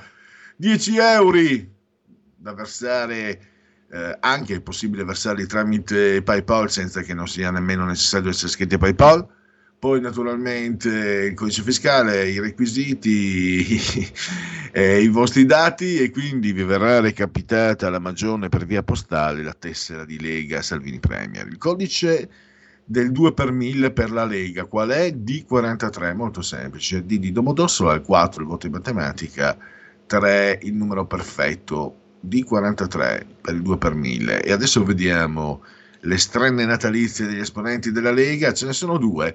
Una eh, oggi pomeriggio 17.15 Alberto Gusmeroli, il vicepresidente eh, della Commissione Finanze, nonché ex sindaco di Arona tra l'altro, eh, Sky TG24 rubrica Economia. E sempre oggi, ah qui deve esserci, no, eh, giovedì 30, chiedo scusa, tra una settimana, quindi oggi giovedì, ma traslato di, una, di sette giorni, Luca Zaia eh, alle 15.20, Rai 1, oggi è un altro giorno. E direi che possiamo chiudere il Segui la Lega. Segui la Lega è una trasmissione realizzata in convenzione con La Lega per Salvini Premier. E proseguiamo velocemente, abbiamo tre minuti perché poi Marco Maggioni incombe per qui il Parlamento. I Genetriaci Unplugged, dicevo, il terzo giorno di Nevoso, ci avvisano i gregoriani che 8 sono i giorni che ci separano dalla fine. E boh, eh, per tutti oggi è il giovedì, Zoibe 23 di dicembre, anno domini 2021-2021. Giuseppe Tomasi di Lampedusa, eh? cominciamo bene. La facoltà di ingannare se stessi, questo è il requisito per guidare gli altri. Dino Risi, figlio d'arte tra l'altro, il sorpasso, il razzismo finirà quando si potrà dire che, uno stronzo, che un negro è uno stronzo. no, quando si potrà dare dello stronzo a un negro. E poi ha detto anche i bambini fabbricano i ricordi. L'ingiustizia dovrebbe essere uguale per tutti. Il grandissimo Chet Baker, fantastico, anche, secondo me anche come cantante meraviglioso, non solo come trombettista. Disse se avessi potuto suonare come Winton Marsalis non avrei voluto suonare come Winton. Luca Giorato, il marito di Daniela Vergara, che disse tra l'altro ecco, tutto giusto, tutto legittimo. Marzio Strassoldo, che è stato mh, rettore dell'Università di Udine, presidente della provincia di Udine, furlanista, scomparso qualche anno fa. Vicente Del Bosque, allenatore di calcio ed ex calciatore, ha vinto un, un campionato del mondo con la nazionale spagnola, due campionati europei e due Champions. Eh, non male, Marchese del Bosche, Salvatore Garritano che giocò nel tuo toro, caro Giulio, nel toro di Radice, era molto giovane, eh, anche suo figlio Luca è un calciatore, Michele Alboreto che purtroppo è scomparso in un incidente, come tante volte succede a chi evidentemente sarà retorico dirlo, ma que- questi, queste figure, queste persone, queste non sono persone comuni, hanno qualcosa nel sangue eh, per correre, basta, insomma, eh, continuano regazzoni, eh, pironi, tutti, insomma, purtroppo. E per questo forse sono anche molto amati. Disse sulla Williams di Mansell, Nigel Mansell o Nigel Mansell, l'unica cosa intelligente sono le sospensioni. Alboreto che era milanese, Vito, Stefano Bicocchi, ridi Vito, ridi, Gran Pavese Varietà, Roberto Cingolani alla transizione ecologica, Carla Bruni eh, che ha detto vado fiera del mio sedere ed è chiaramente per, anche per questo un intellettuale di sinistra, basta che non canti però mi raccomando. Angela Jones, eh, Esmeralda Villalobos, Pulp Fiction, eh, e poi Gay Mattiolo, Gaetano. Eh, pensate che è stato arrestato per bancarotta fraudolenta, non si parla di giustizia, è uno dei temi, insieme al calo del potere d'acquisto dei nostri salari, è uno dei temi che poi non viene mai affrontato la giustizia. Eh, è stato arrestato, poi è stato assolto con formula piena, pienissima, ha detto che non, cioè, praticamente sono diventato comunque un appestato per tutti. È successo recentemente anche, ho visto, per un politico e nessuno dice niente. Vabbè, noi lo diciamo. E poi, come si chiama? Marco Castoldi, Blue Vertigo di Morgan, è praticamente ovvio che esistano altre forme di vita. Parleremo dopo le 17.05 di amore all'interno di Largo ai Bambini con Francesca Corbella, mentre adesso ascoltate per qui il Parlamento Marco Maggioni. Qui Parlamento. Colleghe e colleghi, Già chi mi ha preceduto, il Presidente Battelli, il collega De Luca, hanno ricordato la tempistica, a dir poco lunga, che questo provvedimento ha avuto nel corso ormai quasi degli ultimi, degli ultimi due anni. La legge europea che serve appunto ad apportare quelle modifiche all'ordinamento per andare a modificare eh, e a sanare i precedenti recepimenti oppure le infrazioni che ci arrivano dall'Unione Europea arriva finalmente oggi qui in aula e questo ci dà modo di riflettere su tanti aspetti, aspetti che toccano la parte più procedurale, toccano la parte istituzionale e partono ovviamente da un testo, un testo che, lo ricordiamo, non nasce con questo governo, nasce con il governo eh, Conte bis, quindi una maggioranza indubbiamente più politica rispetto a quella attuale.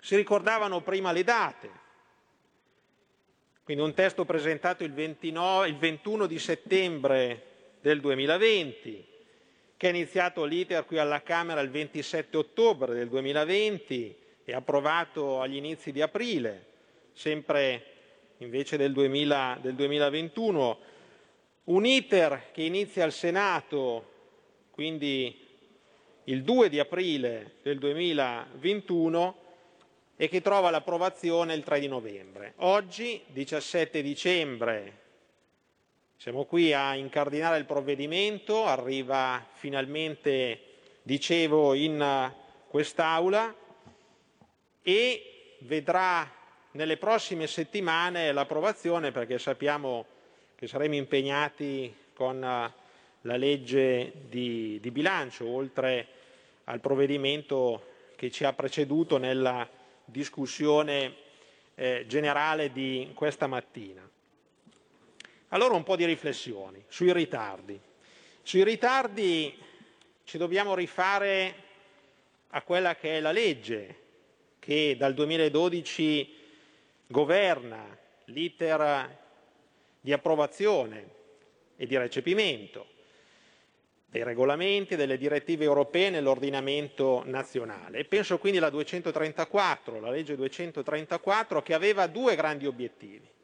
Il primo obiettivo, quello di far sì che il Parlamento potesse, e sembra incredibile ricordarlo, ma fino al 2011 non era così, potesse dare indirizzi chiari e precisi e riconosciuti al governo prima che il governo andasse in sede europea, in sede di Consiglio europeo, a prendere delle decisioni.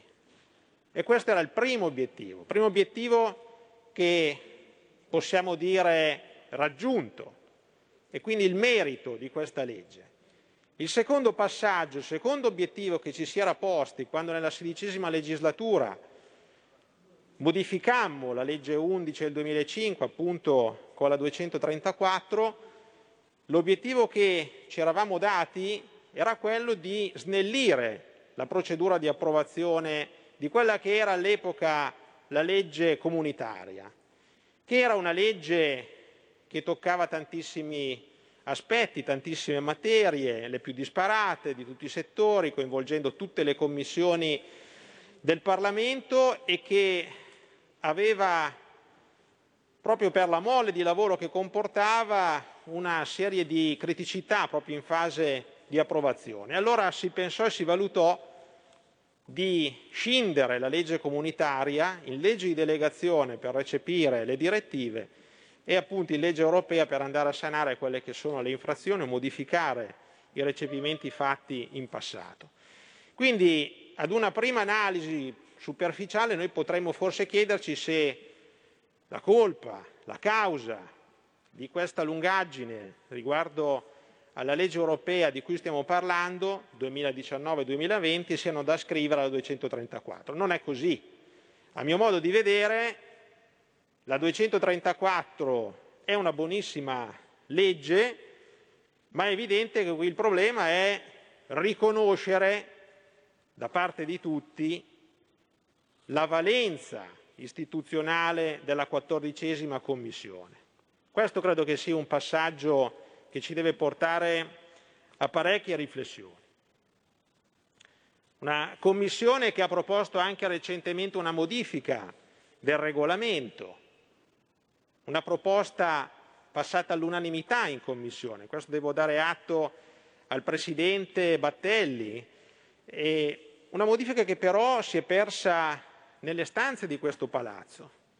E questo è qualcosa che ci deve spingere a rivedere quella, quella proposta di, di modifica del regolamento proprio per andare a velocizzare quello che è l'iter di approvazione degli atti che passano dalla quattordicesima commissione. Una commissione che incredibilmente per prassi non può nemmeno audire gli ambasciatori dei paesi dell'Unione Europea, quindi è evidente che servono una serie di cambiamenti e di modifiche, come dicevo, che vadano a ribadire il ruolo della quattordicesima Commissione se, come è, è diventato centrale nel corpo delle leggi italiane le normative che arrivano sotto forma di direttive e di regolamenti dall'Unione Europea. Ad oggi le infrazioni sono 102, sono 65 per violazione del diritto dell'Unione Europea e 37 per mancato recepimento delle direttive europee. Quindi mi pare evidente che stiamo parlando di una necessità da parte di questo ramo del Parlamento di velocizzare quello che è l'iter che può arrivare in termini procedurali dalla quattordicesima Commissione. Vengo al testo, un testo che come ricordavo nasce con eh, il Conte bis, quindi un testo che non ci ha visti come Lega evidentemente partecipi nella sua stesura e che ha dei contenuti che sono stati indubbiamente migliorati nel corso del, dell'iter eh, in prima lettura eh, alla, alla Camera, ma soprattutto al Senato, e che arriva qui in terza lettura con eh, sostanziali modifiche, tutta una serie di modifiche che hanno introdotto un nuovo articolo e ne hanno modificati altri 19, quindi una, una serie di eh, cambiamenti sostanziali. Non voglio, per economicità dei lavori, andare a rivedere articolo per articolo, penso che sarebbe eh, male accettato dai, dai colleghi, ma eh, voglio soffermarmi in particolare su quattro articoli che proprio perché siamo in discussione generale ci permettono di parlare eh, del testo, dei suoi contenuti, ma anche delle implicazioni politiche che comportano queste scelte. Il primo articolo che secondo me va comunque analizzato, nonostante le modifiche che abbiamo, come dicevo, apportato in particolare al Senato, è il coinvolgimento dell'UNAR. Coinvolgimento dell'UNAR che desta comunque dei dubbi da parte nostra. Un coinvolgimento dell'UNAR che eh, non vorremmo avesse delle ripercussioni su quello che è poi il reale ruolo che questo articolo ha all'interno del testo della legge europea. Un UNAR che troppe volte ha giocato un ruolo poco istituzionale, molto ideologico, se non addirittura politico nella cronaca recente di questi anni, ed è un ufficio che troppe volte ha confuso la tutela della sicurezza e dell'ordine pubblico con episodi inesistenti di razzismo, coinvolgendo anche in modo pesante amministratori locali che nulla avevano fatto di contrario alla legge, ma appunto imponendo una logica politica o ideologica che nulla ha a che vedere con quello che dovrebbe essere l'impostazione di eh, questo testo. Eh, penso poi all'articolo 9 che eh, parla di pratiche commerciali sleali nella filiera agricola e alimentare. Eh, questo è una, un argomento che abbiamo anche toccato nella legge di delegazione, ma è un argomento che eh, è molto vivo nel dibattito eh, di queste settimane nel nostro Paese. Eh, la tutela delle filiere agroalimentari è indispensabile, ce lo chiedono le associazioni di categoria che rappresentano i produttori. Ci siamo resi conto durante questa pandemia di quanto sia strategico il settore primario e invece ne siamo resi conto quando nella primavera del 2020 andavamo nei supermercati e vedevamo gli scaffali vuoti. E allora abbiamo capito di quanto fosse importante tendere a livello di Unione Europea e di Italia a quella eh, sorta di autonomia alimentare che diventa strategica in termini di sicurezza nel momento in cui le cose a livello internazionale si mettono male. Devo dire che i dati di questa ripartenza economica sono ottimi anche per l'agroalimentare, c'è fame, letteralmente fame di Made in Italy, però dobbiamo mettere in condizioni le nostre aziende agroalimentari di poter intanto esistere, di poter produrre e di poter collocare i propri prodotti nei confronti dell'industria che fa trasformazione in modo tale da garantire una giusta remunerazione sia a chi produce sia a chi trasforma. Io penso che questo articolo, unitamente a quanto già introdotto nelle leggi di delegazione, va perfettamente in questa direzione e i dati che, come dicevo, arrivano anche recentemente dall'Assemblea nazionale di Coldiretti ci dicono che sarà un buon dicembre per quella che è la produzione agroalimentare in termini di eh, presenza sui mercati, di capacità di vendita sui mercati appunto a livello non solo italiano ma anche e soprattutto internazionale. Cito poi l'articolo 36 in materia di sistema europeo per lo scambio di quote di emissione dei gas ad effetto serra. Eh, un vecchio tema, ma quanto mai attuale sulla base dei costi che le nostre aziende stanno affrontando proprio legate al caro energia. Noi qui approviamo un testo in merito alle quote che possono scambiarsi all'interno dell'Unione Europea, però ricordiamo certificato che la Cina eh, procede con i livelli di emissione che ben conosciamo, l'India addirittura peggio perché ha parlato di eh, azzeramento delle emissioni nel 2070, praticamente nell'anno del mai, e sta investendo per costruire 28 centrali elettriche a carbone. A livello di Paese Italia, invece, in seguito alle scelte eh, che vengono portate avanti a livello di Unione Europea, saremo costretti a subire forti impatti negativi in termini occupazionali per il passaggio obbligato dal motore termico al motore elettrico e qui riporto le denunce che sono arrivate pubblicamente da parte di Anfi e Confindustria eh, nelle, nei giorni scorsi. Vediamo limitare il mercato degli immobili che non soddisfano determinati criteri energetici e quindi costi di adeguamento per i nostri cittadini.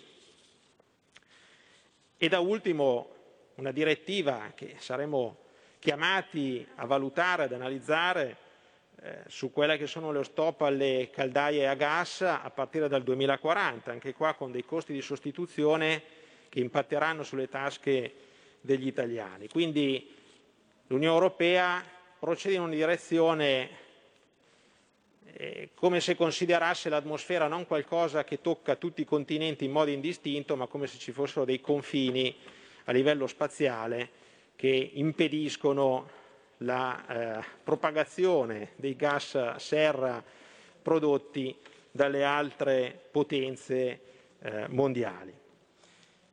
E da ultimo l'articolo 38 su biocarburanti e bioliquidi, che ci ricorda come programmare in modo preciso e puntuale l'attività delle nostre imprese sia eh, un valore che questo Parlamento insieme al Governo devono mantenere, devono sostenere, devono portare avanti perché un'attività programmata consente di migliorare, di efficientare gli investimenti delle aziende stesse. Continuare a cambiare la normativa a seconda di cosa propone l'Unione Europea o delle infrazioni che eh, subentrano è qualcosa che rischia di modificare, di incrinare quel rapporto di fiducia che deve esistere tra impresa, azienda e, eh, e Stato. E termino il mio intervento, eh, chiudiamo questo provvedimento, chiudiamo questo provvedimento, facciamolo nei tempi più rapidi possibili, compatibilmente con quello che è il calendario di quest'Aula, con quello, con quello che è lo stop che avremo per le vacanze eh, di, di, Natale, lo stop che avremo fino agli inizi di gennaio. Eh, penso però che serva nel chiudere questa legge anche cambiare l'approccio che il Parlamento ha alla legge di delegazione, l'approccio che ha alla legge europea. Quest'Aula può farlo se prendiamo coscienza che le normative europee non vanno subite ma applicate ricordando con buon senso e coraggio le caratteristiche di questo nostro complesso Paese. Grazie signor Presidente. Grazie onorevole Maggioni. Qui Parlamento. Porta con te ovunque RPL la tua radio. Scarica l'applicazione per smartphone o tablet dal tuo store o dal sito radiorpl.it. Cosa aspetti?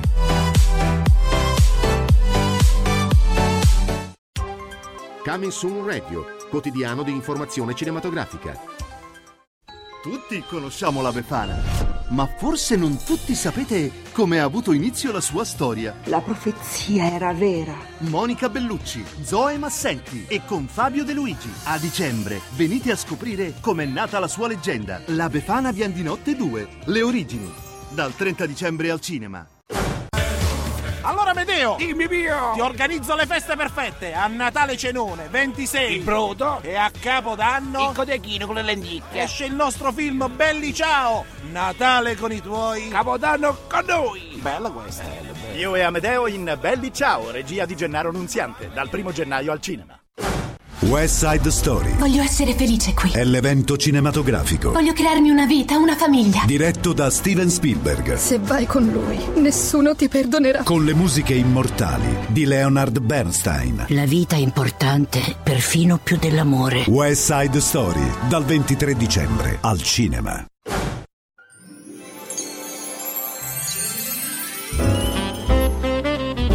Più che mai quest'anno buone feste, buon Natale, buon anno nuovo a tutte le ascoltatrici e a tutti gli ascoltatori di RPL.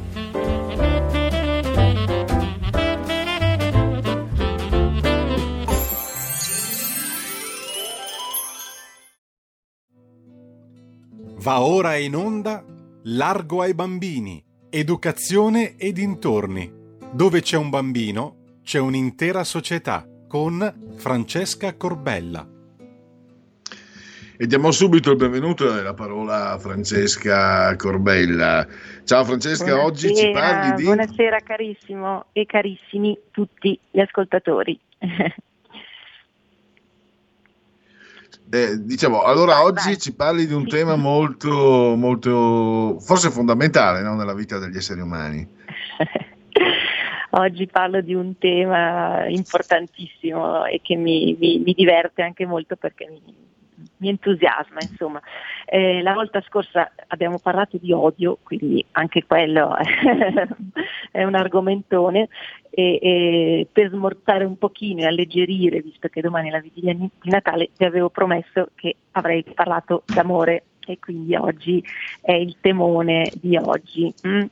Eh, che poi è lo speculare dell'odio, no? l'avevamo detto la volta scorsa. Ehm, sono due sentimenti naturali, però mh, a differenza dell'odio che abbiamo visto essere mh, un, un sentimento che può anche prestarsi all'istigazione anche delle masse o alla manipolazione contro un certo capo espiatorio, l'amore invece è totalmente indipendente, è volontario ed è autonomo. Su questo poi ritorniamo. Eh, ecco perché ci piace particolarmente. È un qualche cosa che appartiene all'individuo e che gestisce lui personalmente, non è molto manipolabile. Ehm, come l'odio, anche l'amore ha moltissime sfumature, infatti Pierluigi, come dicevi, è veramente un argomento eh, cosmico che va a toccare tutti gli ambiti della nostra vita. Eh, alcune di queste sfumature, che sono ehm, di falso amore, so- possono essere ugualmente soggette alla propaganda o alla persuasione o ad essere utilizzate per eh, fini altrui, diversi dallo scopo dell'amore vero. eh. Ehm, e, le, e le vediamo poi dopo, perché le ho definite di falso amore, quindi qui si apre già una biforcazione, che cos'è il vero amore, che cos'è il falso amore. Eh, venite con me, mi viene da dire, cerchiamo di fare chiarezza. Allora, intanto una premessa per cercare di arginare un pochino questo grande, vastissimo tema, no? cercare di mapparlo un po' e stare dentro nella nostra mezz'ora. È un sentimento, abbiamo detto, che eh, coinvolge su piani diversi tante categorie, quindi già abbiamo tanti piani, tante letture e tante categorie ne elenco qualcuno, banale, insomma, la madre, il padre, i figli, gli amici o i nemici, perché anche i nemici sono interessati dall'amore in certi casi, adulti e bambini provano amore in modo differente, gli innamorati va da sé, mariti, mogli, la relazione coniugale ricca di, di, di, sfumature d'amore, ma anche cani, gatti, insomma i nostri amici um, animali o degli oggetti, delle professioni. Ecco, vedete già quanti ambiti sono andata già un pochino a, a toccare. Non possiamo entrare in ciascuno di questi, ma vi assicuro che ognuna di queste parole che ho nominato eh, potrebbe meritare una, una, una, una pagina a sé stante. E l'amore comprende anche un vasto excursus di emozioni, quindi la gioia, che è più banale, noi tutti ricolleghiamo l'amore a un qualcosa di gioioso, ma assolutamente anche il dolore, l'apprensione, la gelosia, eh, il possesso, il rancore, la rabbia, però anche la completezza, il coraggio, la sfida, la pazienza, ecco, vedete quante cose, per non parlare poi di tutti i vari predicati verbali che si agganciano all'amore adesso non voglio proseguire nell'elenco perché se no stiamo qua a elencare. Diciamo che di base l'amore non significa elargire indiscriminatamente, non significa la pura seduzione fisica, eh, non, si, non, significa rendere schiavo qualcuno, non ha nulla a che fare col possedere i propri soggetti amati, i figli per esempio o, la, o l'amante. No? E qui entriamo in quello che è il mistero dell'amore, su cui io voglio, voglio addentrarmi insieme a voi per bene, perché l'amore è veramente indefinibile, potrei dire che è liquido. Eh? Io ho tentato di definirlo tra me e me e l'ho eh, definito come la dimora dell'anima. Mm. Eh, un'anima che non è priva di materia o di corporeità, perché se voi pensate bene l'anima noi eh, in senso figurato insomma eh, la collochiamo dove? Qui al centro del, del petto no? dove c'è il cuore, quindi se noi proviamo un forte sentimento amoroso sentiamo proprio a livello fisico che il luogo centrale del sentire umano si scalda, vibra, vibra d'emozione, quindi è come se il cuore diven- di- fosse un tempio sacro, mm? definiamolo così, è molto bello attribuire al cuore la parola sacro. Mm? Eh, dal quale si irradia poi in tutto il corpo ciò che proviamo nella nostra testa. E se fate caso, se vi auto-osservate mentre provate amore, questo si verifica. Eh, l'amore quindi unisce i due emisferi, quello fisico e quello spirituale e quando questo avviene eh, proviamo un momento di dolcezza straordinaria in cui siamo contemporaneamente rivolti al nostro interno perché è qualcosa che succede dentro di noi ma anche verso l'esterno, il, il nostro esterno perché ci rivolgiamo all'oggetto d'amore che, eh, al quale attribuiamo anche eh, la causa di questo magnifico effetto eh, emozionale. Mm, mentre, la, mentre, molto spesso poi siamo, è, è, è, qualcosa anche che, che, rimane all'interno, siamo noi il nostro oggetto e soggetto dell'amore, se ben guardiamo. No? Ecco, eh, diciamo che il mistero proprio dell'amore sta in questa eh, dimensione eh, multidimensionale, scusate il gioco di parole, dove anche la materialità, la, la fisicità pura, animale, si può innalzare grazie all'amore spirituale, si innalza, cioè quel livello basico della sessualità si può, eh, grazie appunto a questo sentimento, eh, diventa, mm, raggiunge un livello alto, un livello mistico, un livello poetico. Mm.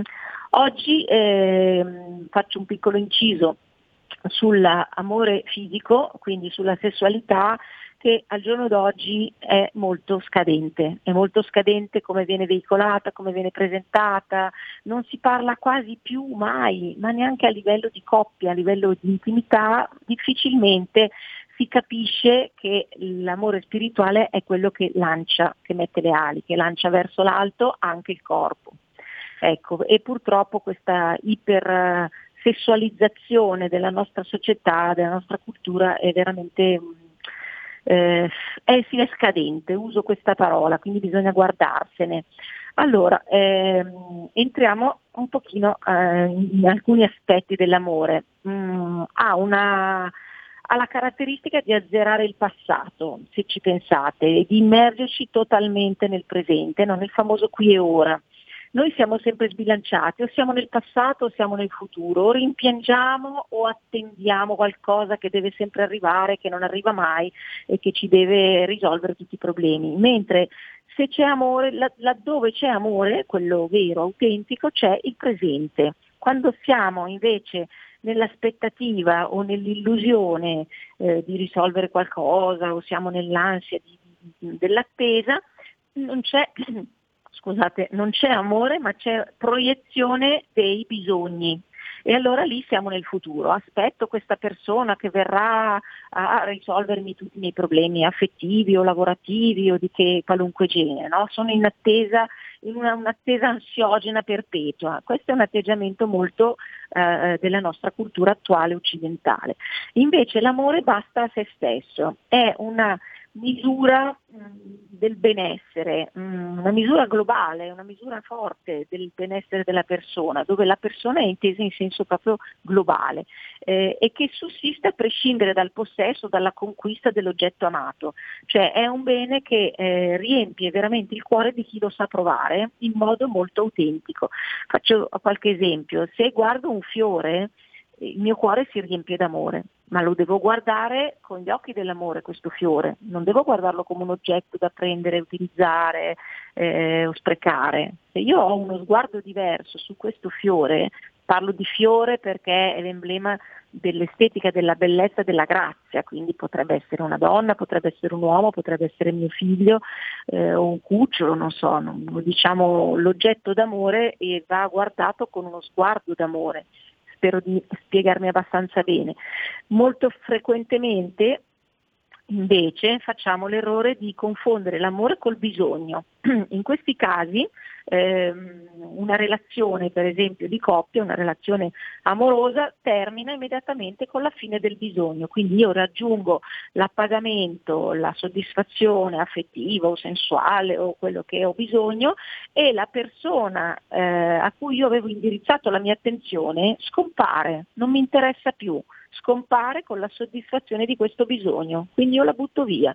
Quindi io non amo quella persona per come è lei, ma la utilizzo. E questo è molto, è molto nostro, molto occidentale, utilizzare le persone. Io lo chiamo anche abbaglio relazionale, cioè credo di essere innamorato di quella persona, in realtà sono innamorato di me stesso, utilizzo quella persona per soddisfare me stesso, quindi non è amore, eh, molti matrimoni falliscono per questo.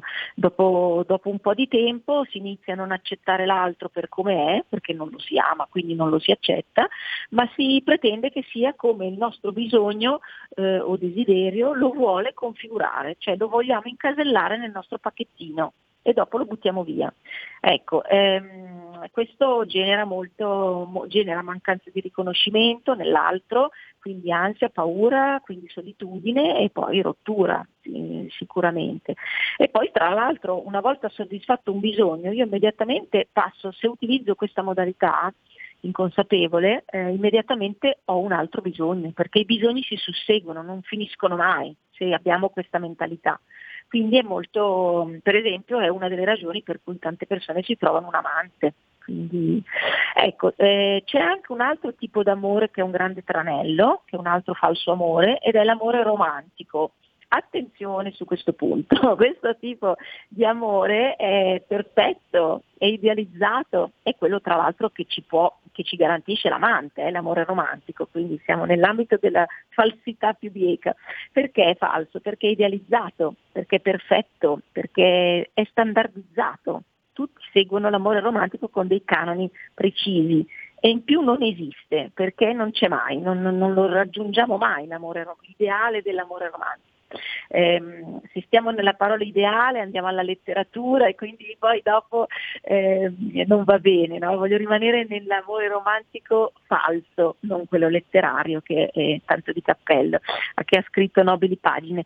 Allora, ehm, questo amore romantico, quindi è una specie di, ecco, l'ho definito un amore da rotocalco, è un'operetta, è un concentrato di stereotipi, no? Proprio mi piaceva la parola operetta, quindi non ha nulla a che fare eh, ed è un po' globalizzato, cioè questi stereotipi appartengono a tutti noi, quindi non c'è quella unicità, quell'imprevedibilità, quell'universalità eh, individuale eh, che è proprio il mistero dell'amore, perché ognuno di noi ama a suo modo, è, è unico, è come le impronte digitali. Ecco, il mio modo di amare è unico ed è mio, mentre l'amore romantico è stereotipato. Ecco, è poi estremamente facile, ecco perché va per la maggiore, cioè diciamocelo, chi non ha desiderato nella vita di eh, incarnare Biancaneve o il principe azzurro, insomma, eh, tutte le donne hanno sognato da, da ragazzine l'uomo forte, bello, coraggioso, con tutti i suoi atu, no? tutti sempre gli stessi. Ecco, e idem l'uomo che desidera di accompagnarsi la più bella del reame, ecco, sono cose proprio tipiche, ma non esistono. Hm? Ecco, ehm, dunque, dunque, eh, ecco, è talmente posticcio questo tipo di amore, talmente facile, approcciabile, eh, che ehm, non è un caso che... Ehm, eh, che, che, sia stato cavalcato proprio come cavallo di battaglia da tutte le pubblicità è l'amore del mulino bianco, dai, diciamolo, ce l'avevo proprio lì. Allora, ehm, che ha un, un, forte impatto emotivo, ecco perché è seduttivo, ecco perché è utilizzato, ma noi non dobbiamo crederci, è una falsità. Eh, anche la politica eh, ha i suoi falsi miti eh, sull'amore, Ecco, e qui tocco un tasto che vorrei riuscire a spiegarvi bene. Eh, uno dei falsi miti sull'amore della politica è quello dell'attuale modello di carità, l'attuale modello di bontà, l'attuale modello di eh, coopera- non cooperazione, di solidarietà, ecco, mi mancava il termine, quindi nulla a che fare con la vera carità cristiana. Eh, però appartiene anche ed è appannaggio di una certa categoria mm, eh, della religione in particolare, cristiana, quindi entriamo mm, in un discorso un po' delicato. Eh, diciamo solo che se Dio è amore, tutti noi abbiamo sentito mh, mm, eh, i, i, pre, i, preti in chiesa definire Dio amore, no? eh, se Dio è amore eh, è dare, non è prendere mentre questo genere di carità eh, cristiana, tra virgolette, eh, come quella che certa politica professa, eh, è una faccia del bisogno di sentirsi giusti, di sentirsi morali, di sentirsi espiati, di sentirsi a posto. Quindi non è l'amore di Gesù, è tutt'altra cosa. Mm? Se io devo, faccio un gesto generoso per sentirmi io a posto, dov'è la generosità? Io sto utilizzando ancora una volta l'altro. Mm. Eh, è proprio un'altra cosa diversa. L'amore di Gesù è dare, non è prendere, non è egoico l'amore di Gesù, è gratuito, Ecco, faccio un esempio di certo genere di generosità molto spiccia, no? quella dell'SMS solidale, per intenderci, ne abbiamo parlato, ne abbiamo, no, non ne abbiamo mai parlato, ma l'abbiamo visto t- tante occasioni. No?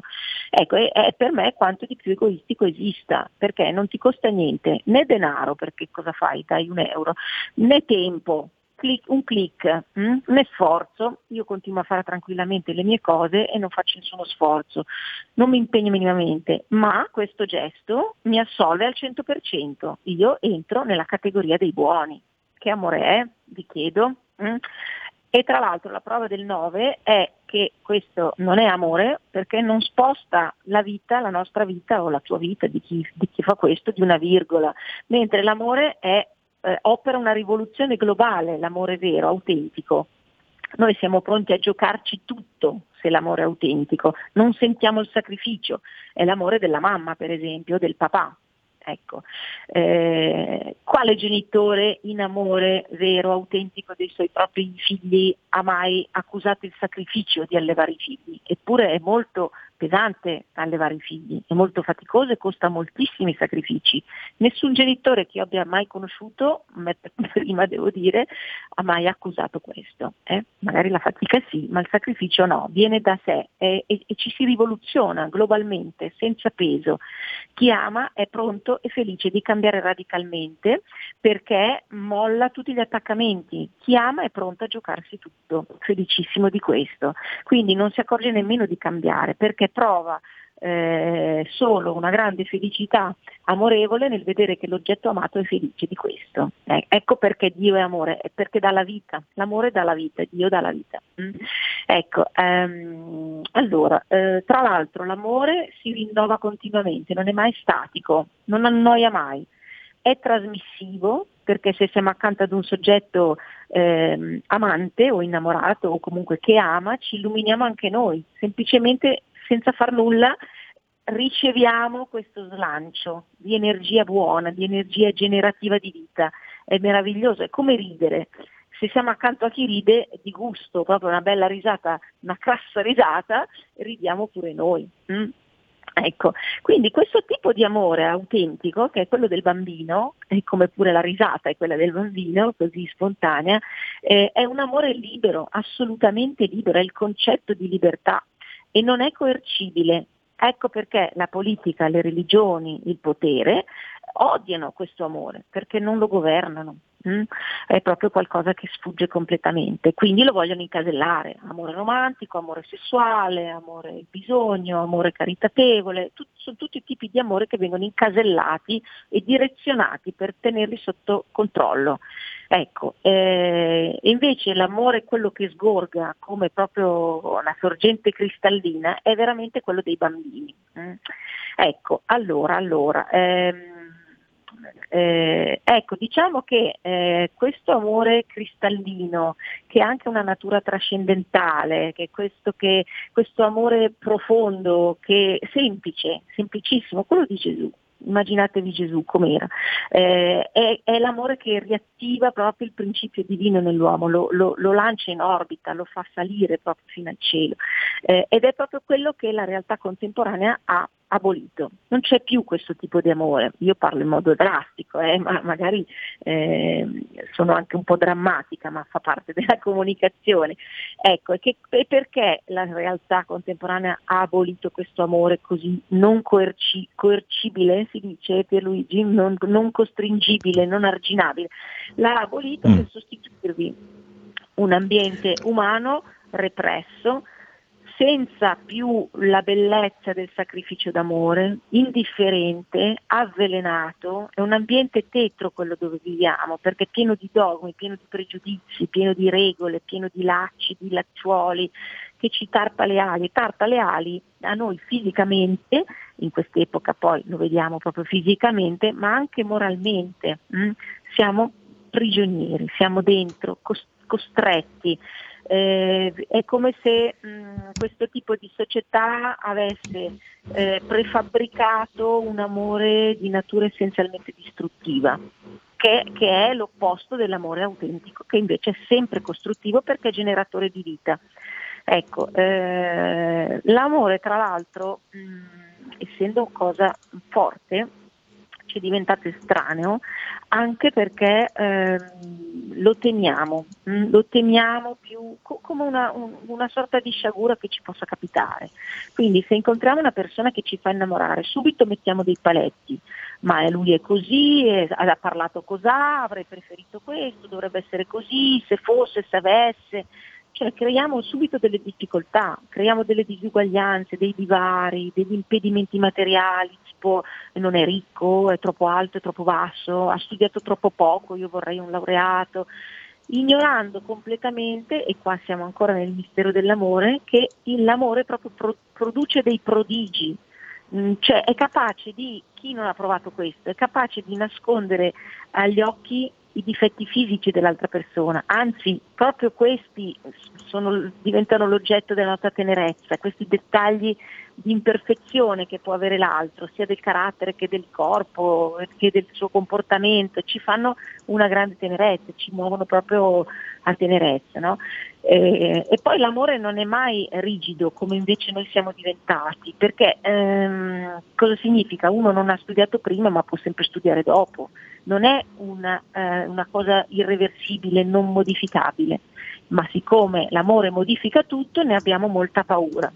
Ecco, ehm, è travolgente, quando noi ci apriamo all'amore che modifica tutto e siamo pronti alla rivoluzione di noi stessi, a mollare gli attaccamenti e andare incontro a questa gioia vitale, eh, è veramente travolgente, è, è pura gioia magnetica. Eh, che spinge verso un obiettivo. Mm? Eh, l'obiettivo eh, nella storia è stato anche ehm, grandioso, non so, a me sono venuti degli esempi che magari possono sollevare delle eh, critiche o delle, così, insomma, un dibattito, no? adesso purtroppo non abbiamo il tempo di farlo insieme, però voi pensate che uomini come Napoleone, Alessandro Magno, mm, non lo so, mi vengono in mente i grandissimi uomini, sono appena stata a Firenze, quindi Lorenzo il Magnifico, che ne so, Papa Voitila, ecco, solo per fare degli esempi eh, banali, no? Ecco, questi grandi uomini, voi pensate che non fossero mossi da amore? Non era solo spirito di potere, certamente anche, certamente grande ambizione, ma questa ambizione era mossa da amore, perché al fondo dei grandi uomini c'è sempre una forma di amore, un, un dare. Interi regni sono sorti e, e, e, e, interi imperi sono crollati sotto il segno dell'amore, non necessariamente verso una donna, Elena, eh, il massimo emblema, ma eh, anche eh, amore anche verso, eh, la, la, la, sì, anche verso la propria ambizione, ma detto in senso sano. Eh? È proprio oggi che si stenta a trovare questo amore che apre così gli orizzonti e che fa compiere delle gesta grandi. Hm? Infatti, a ben vedere, gli uomini non sono più tanto grandi uomini al giorno d'oggi. Eh? Eh, perché ho parlato di Napoleone? Una figura così che a me muove molti pensieri, insomma, non tutti positivi ma non tutti neanche negativi. No? Il potere conquistato da Napoleone passava per l'amore verso i suoi soldati, è stato scritto in, in tantissime biografie, passava per il suo patriottismo e lo stesso potere di Gesù in qualche modo passava, eh, eh, passava ver- dall'amore verso i suoi seguaci, quindi era, in entrambi i casi era una sorta di amore concepito nel dare, consolidatosi poi nel dare, poi ha avuto i suoi sviluppi e, come ben sappiamo. No? Ecco, invece oggi trovo che la rincorsa al potere, che pure c'era in questi grandi uomini, ma oggi è priva di questo slancio d'amore, cioè è come un puro calcolo dell'avere. Hm? Eh, è proprio una pretesa, uno sfruttamento del, del, degli altri. Ecco, mi, mh, mm, non riesco a individuare negli uomini di oggi, seppur notori, seppur importanti, questo stesso slancio. Eh, cioè quegli uomini del passato, i grandi uomini del passato si giocavano tutto, si giocavano tutto, erano pronti a morire, in, ogni momento. Oggi nessuno è pronto a morire per amore assolutamente. Ecco, quindi questa rincorsa al potere è molto arida. Ecco, eh, ed è la ragione mh, mm, per cui il potere e la politica oggi sono causa di diffidenza, di delusione, non di affezione o di galvanizzazione o di entusiasmo intorno ad una causa comune.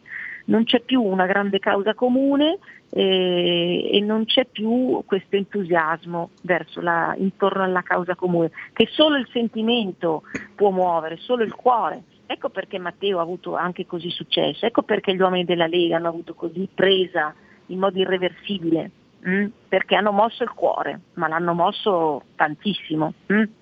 seppur in un modo più moderno rispetto ai grandi uomini del passato. Ecco. Ehm, ecco, eh, scusami Francesca, siamo veramente agli sgoccioli, ci sta chiudendo sì, il abbiamo registro. terminato, ma vi voglio dare proprio i miei auguri di Natale. Eh, stanno proprio in questo mh, mm, amore senza lacci, senza paletti e che, ho, che sappia offrire una ragione per combattere per qualcosa. Ecco, questo è il mio Natale per voi. Tantissimi Grazie. auguri a tutti, un grande abbraccio a tutti. A presto, arrivederci.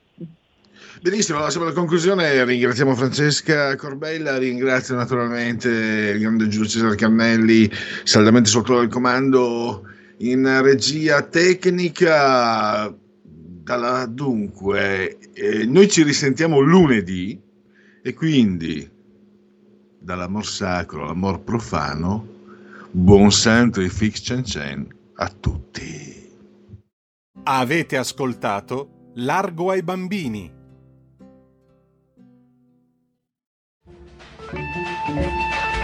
Avete ascoltato Il punto politico.